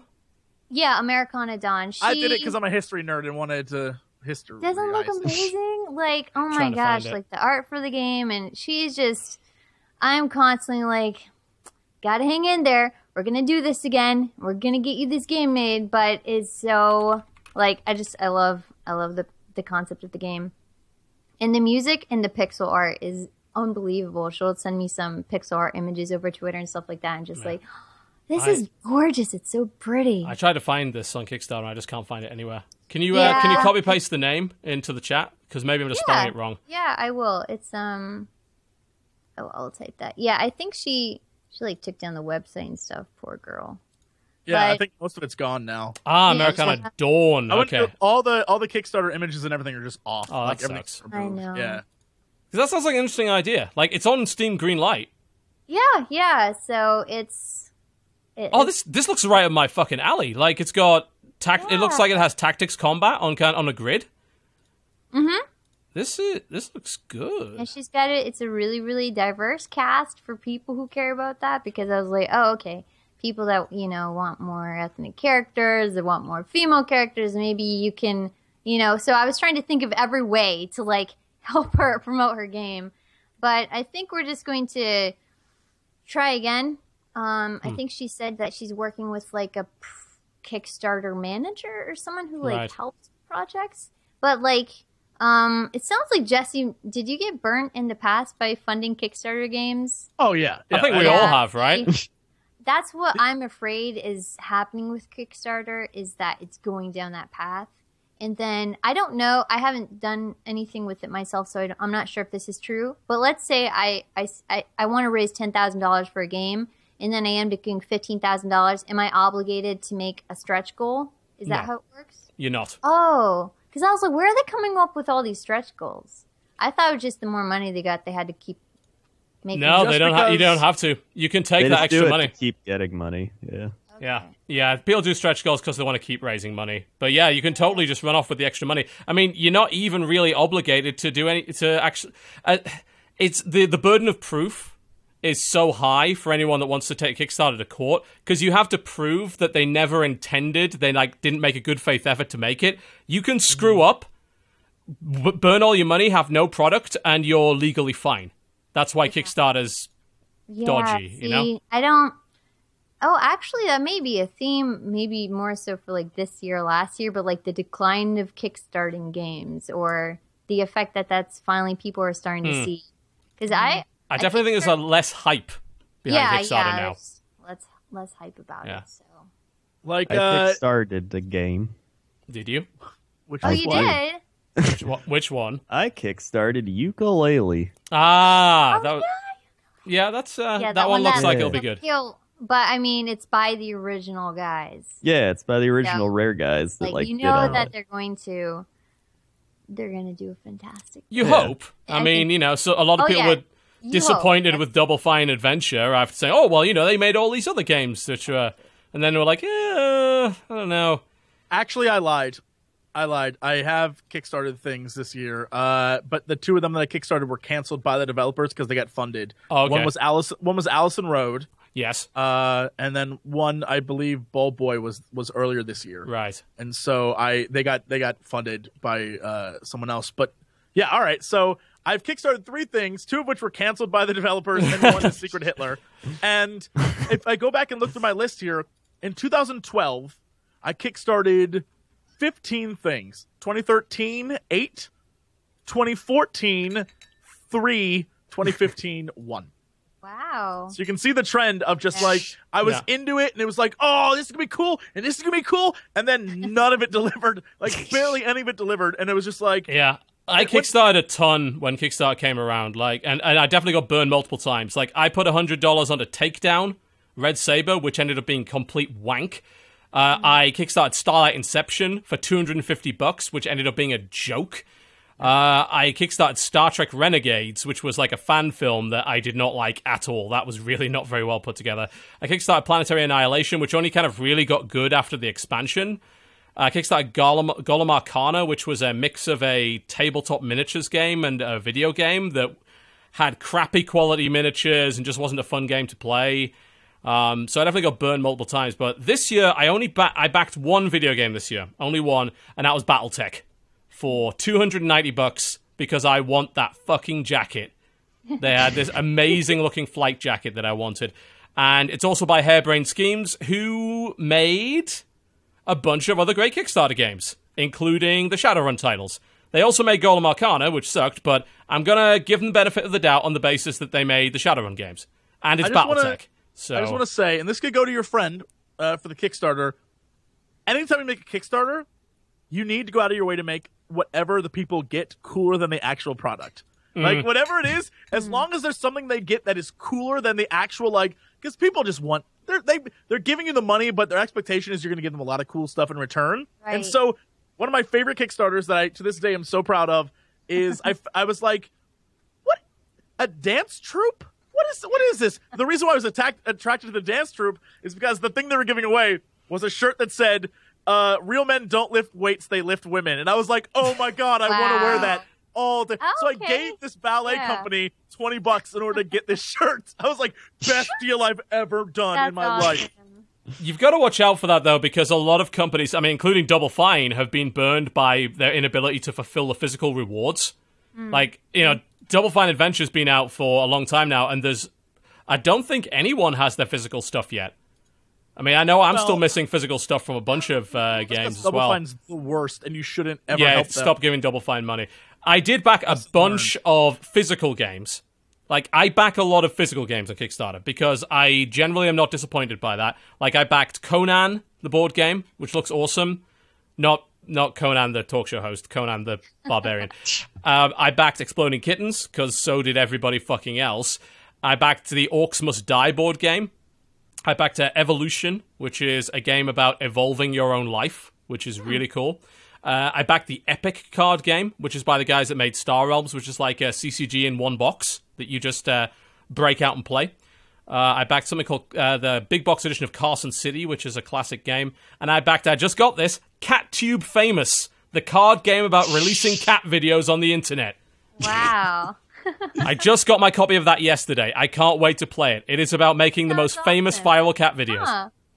Shout That out to the uh, five different organic honey Kickstarters I backed over the last several years. Some of the best honey I've ever had. Look, Honey's good. nowadays I only back things from like they can deliver. Like when they say like the product's done, we just need the money to do X or Y. I'm like, oh, all right, I'm in. And that like you just have to be smart about it. The problem is 90% of them are like, we have a concept for an idea that maybe one day will happen. You're like, oh no. Yeah. We need a lounge of YouTube kitten game. Uh, doable. I mean, uh, it depends if anyone scans it in for tabletop sim, but we could do the CatTube famous game. That sounds like uh, it's worth playing. Yeah, dude. I hope it doesn't suck. Exploding Kittens kind of sucked. I love the art on it, but that is a really boring game. All right, uh, so we're going to do one last category because we're already overrunning. Uh, let's just go with uh, just a general hopes for 2016, whether it be a specific video game that you're looking forward to, or whether or not it be like some technology or just some something that you hope happens in 2016 in gaming. um, I mean, uh, go for it. Oh, well, we already brought it up, but Final Fantasy VII. Not That's sucking. my- Yeah. yeah, just letting it be good. That's my Please be good. hope. Please be good. Uh, That's my biggest hope. just off the top of my head, uh, Deus Ex: Mankind Divided, Uncharted Four, Street Fighter Five, Yes. Dark Souls Three, Mass Effect, uh, Doom, uh, Dishonored Two, The Last Guardian. Um, 2016 sound pretty good so far. like it sounds like yeah, there's a lot of games coming out that is just like holy crap, next year's going to be amazing. Um, and that's just the ones I can think of that I know are coming. There's others that you we've seen the previews for, and they may get pushed to like 2017. But like, there's a lot of games. Overwatch. Overwatch. Overwatch. Oh, yeah. Next year's gonna be crazy. Plus, plus people are saying the new Nintendo console will come out next year, which means Oh, we'll yep. probably get a new Zelda. Maybe That like, would be there's interesting. So, much, Shit, so many things coming down the pipeline. Horizon Zero Dawn, I don't know comes out yet year because that's a game I really want to play. It to does come out in 2016, I believe. It does. Yeah. Awesome. Like there's so much happening, and and I think even a um uh oh my god uh help me out here. Where the girl and she runs and she has the red shoes and Mirror's and- Edge. Oh, Mirror's Mirror's Edge? Edge, Yeah. yeah. the that's girl she runs with the red shoes is how you That define Mirror's it. Edge. that was the description I could have made. to be fair, I got it. I mean, we knew it, what it right? was. So yeah, exactly. I'm very good at drawing like that picture game where you have to like describe stuff. Anyway, or whatever the, the hell I'm talking picture about. game where you do the thing. Pictionary. I would Pictionary. have drawn a girl who was running with red shoes, and you would have been like, "Oh, Mirror's Edge." I would have got it. Um, I'd probably thought it was Sonic the Hedgehog, but okay. Oh, yeah. right. But yeah, there's so much coming out next year that the hope is that since most of it is things that were already like amazing to begin with, it, your, your hope is that you're going to get some amazing like all of it seems like it can be awesome. Like hmm. it, it, it's coming from a groundwork of already having been awesome. It isn't like one of the, the ones I listed clearly aren't the ones that are like the yearly franchises that we just have to put up with. But these are ones that you've been like, all right, I've been waiting for like Uncharted, and oh my god, Dishonored two, that's totally cool. Street Fighter five, the last big Street Fighter, Street Fighter four was when like a year after Xbox 360 launched. Yes. So it's like it's been a while. There's so much Dark Souls 3, you know the world's gonna be super hype about that. Like all a new Doom? What? Final Fantasy 15 finally? Oh my god. Like there's so much stuff happening. Plus, The Last Guardian, one of the most awaited games ever, finally comes out. Next year's gonna be crazy. Next year's gonna be real cool. Mm-hmm. Or it could all be disappointment. Either, but there's still hope. There's still suck. hope. Yeah, that A could new be all, hope. But right now we have hope. I I definitely have a few other games to add to that list. Um, I am chomping at the bit for XCOM 2 in a big way, huge way. Especially after seeing all the preview stuff that uh, YouTubers are able to pop out, I that might end up being my game of the year, and it comes out in like what January. So I am very much looking forward to XCOM 2. Shadow Uh, Warrior Shadow 2, Warrior 2 is coming Yeah. out. I forgot. Oh, absolutely. I want some wang. Want some more wang. Four That's how we're gonna get it. Warrior 2 is gonna be so much fun. Yeah, all over that. Uh, For Honor looks like it might be fun. Um, actually, like looking at how Paragon looks right now, I might play that game. Like it looks beautiful, but also it looks like it might be down my alley. Obviously, um, Overwatch, as everyone has already said. Uh, oh, I new Fire Emblem where you can like get it on with the chick with the like the crazy purple hair and the big boobs. Oh my god, I'm so excited! isn't that every Fire Emblem game? Yeah, you know, you know it's everyone. Fire Emblem in a nutshell, right? But Uh, this Deus Ex, obviously. side. Oh my Uh, god! but I also have like a few other actual hopes. Uh, one, I hope VR is good. Like my Yes. experience up until now is good. Like watching media on that uh, Gear VR thing is great. Like it, the feeling of space that you get, awesome. I see huge gaming potential in VR. I think there are plenty of genres that I enjoy which would benefit greatly from VR, and I think it's something that you can kind of use in addition to what you already have. It doesn't replace your existing setup. There's like certain genres where like you know what? I want to play this game in vr because it's like a racing game or a space game or a flight sim game. And then there'll be some where i don't want to do it because like this is a puzzle game. There's no point in me playing this in vr you know that kind of thing. So i hope vr is good and i hope that games are well adapted to use it. I think that it should be about developing existing genres with features that work with vr and not just making completely new games for vr because I mean that's cool. I don't mind VR versions of like Rock Band and shit because they're like, hey, VR Rock Band, but like that'll be terrible. Like, you kidding me? I will go crazy with VR Rock Band. I will look like an idiot. It'll be brilliant. uh, but I think uh, uh, I think VR has a lot of potential. Uh, I mean, even just to simulate a bigger screen. Like you have a crappy little monitor. If you wear that Gear VR, there's a Netflix app on there that makes your TV look like it's 150 inches. That's it's- awesome. Oh wow, Yeah, it's huge. That's the really- depth So- perception you get is amazing. That's crazy. Yeah, so, So, I mean, when you wear it, does it look like you're looking at a huge TV? Yes. Or Yes, Wow. in a room, and it's In contextualized by the room. Like they, they have a cinema app on Gear VR. They, they have a cinema on the moon, which is fucking great. You can play any movie on that screen, and it looks like you're in your own private theater on the moon, and the screen's like 200 inches wide. How is possible? It's really cool. Like I, I'm, a, I'm on the, I'm on the Huh. VR bandwagon, man. I believe. I, I really do believe. I I don't believe in running around your room on a treadmill. No, I believe in sitting down. But I think that uh, VR is going to be really cool. I, Yeah. I also, uh, VR. I either hope, I hope either that more console exclusives come to PC, as we're starting to see, like Street Fighter V and Fable Legends and things like that, or I hope the console exclusives just get better. That 2014 2015 has had way too many console exclusives that run so poorly in comparison to PC that I don't want to play them. Yeah. You know, I don't want to play them, and I want. I, I wouldn't mind. I'm not. I don't mind abandoning my PC for a console. I'll play a game on a console, but it has to run well, and it doesn't. And because it's only on a console, I have no way to fix that. At least on a PC, I can buy a better PC. I can't buy a better PlayStation. it's like one choice or nothing. You can Right. only wait for year. the patch. Yeah, Yeah. assuming it ever comes. You know. I know. Uh, it's, so yeah, I mean, I that's I barely touched my consoles this year because of that, and I I would love to play more console exclusives. I just I want them to run better. I want them to either realize that 60 frames matters or give you an option, like um, Last of Us did, where you get the Last of Us remastered. You could either play it in 30 FPS with better graphics or 60 FPS with slightly worse graphics. Right. Do that. I want that in all games. Yeah. I'll, I'll happily have. I'll play 720p if I get 60 FPS in those games. I'll play games that look like PlayStation 3 games as long as they run well. Yep. yeah. What about I'm with you on 59 that. Needs to FPS? I wish for that. What about 59? Would you do 59? 59 is not 60. 59 Crendor, in the in the trash it goes. Like you pick up your entire Throw it away. PC and you burn it. 59 What, FPS. just buy a new PC. Your PC's already Yeah, old. it's rubbish. Don't even do it. Don't Throw it even away. do it. Um, and a warning, by the way, to those uh, that were excited about Earth Defense Force 4.1, the reviewers that said it runs, runs at 60, it doesn't. It's a lie. It's a fucking lie. It runs like shit, just like all the other games. Don't buy it. I wasted another $60 again on a console game. I need to stop doing that. I bought Godzilla, for fuck's sake. What's We wrong with want me? one dollar per frame, and we will get it. Oh god. Uh, anyone else got any last thoughts for 2016 before we wrap up the show? I'm excited for No Man's Sky.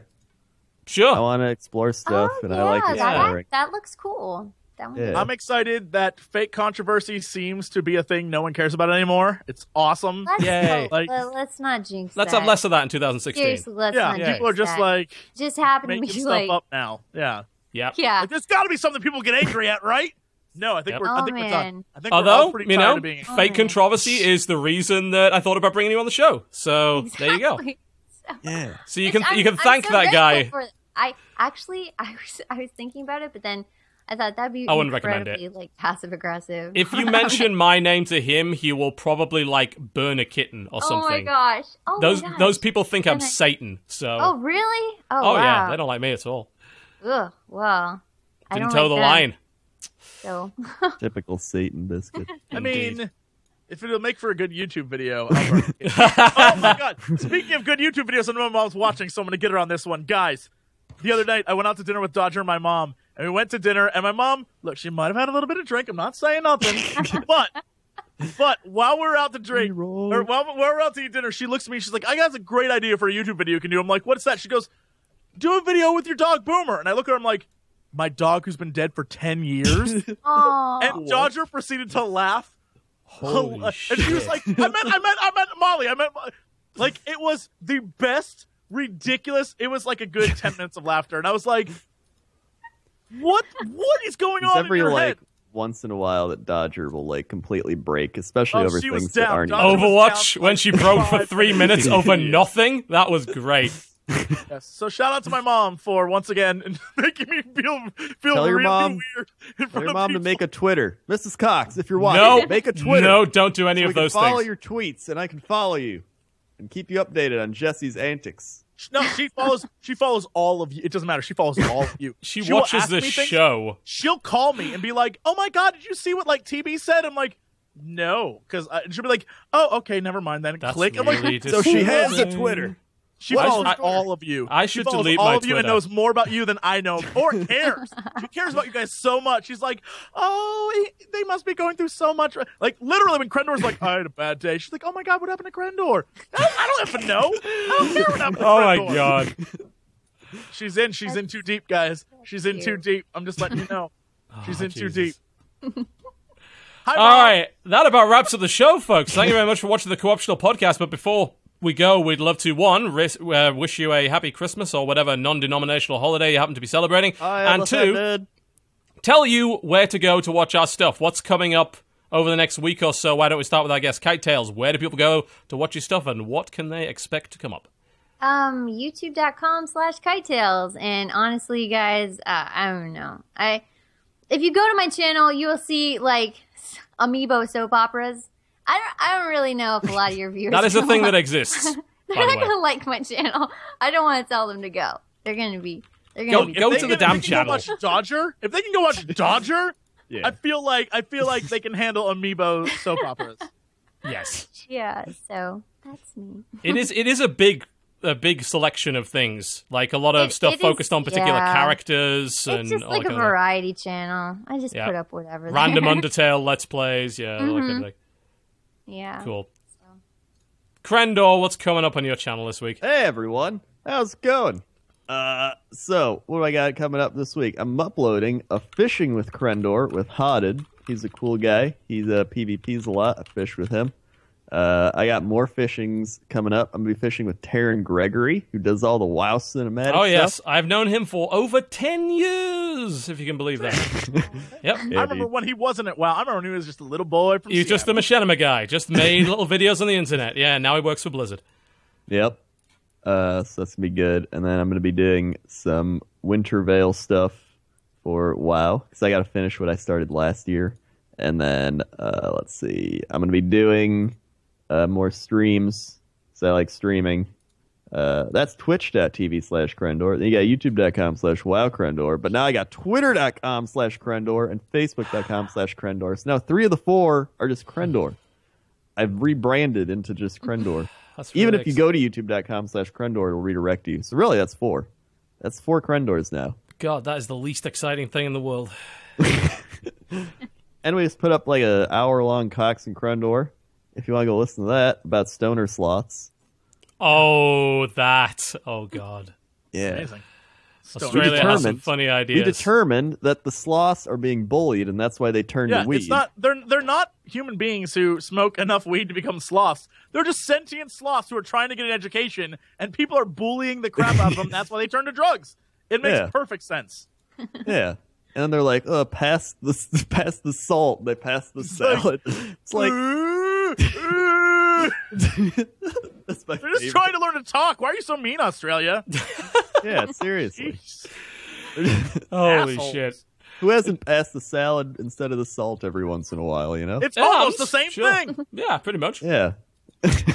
Jesse, Oh, yeah, what's we coming up? In, uh, We determined that there's going to be a str- like a a new weed that's been created called Oh. Stoner Oh, Sloth weed. already there's a new That- weed called Stoner Sloth. You know there is. Like, dude, this will make you into a sloth, man.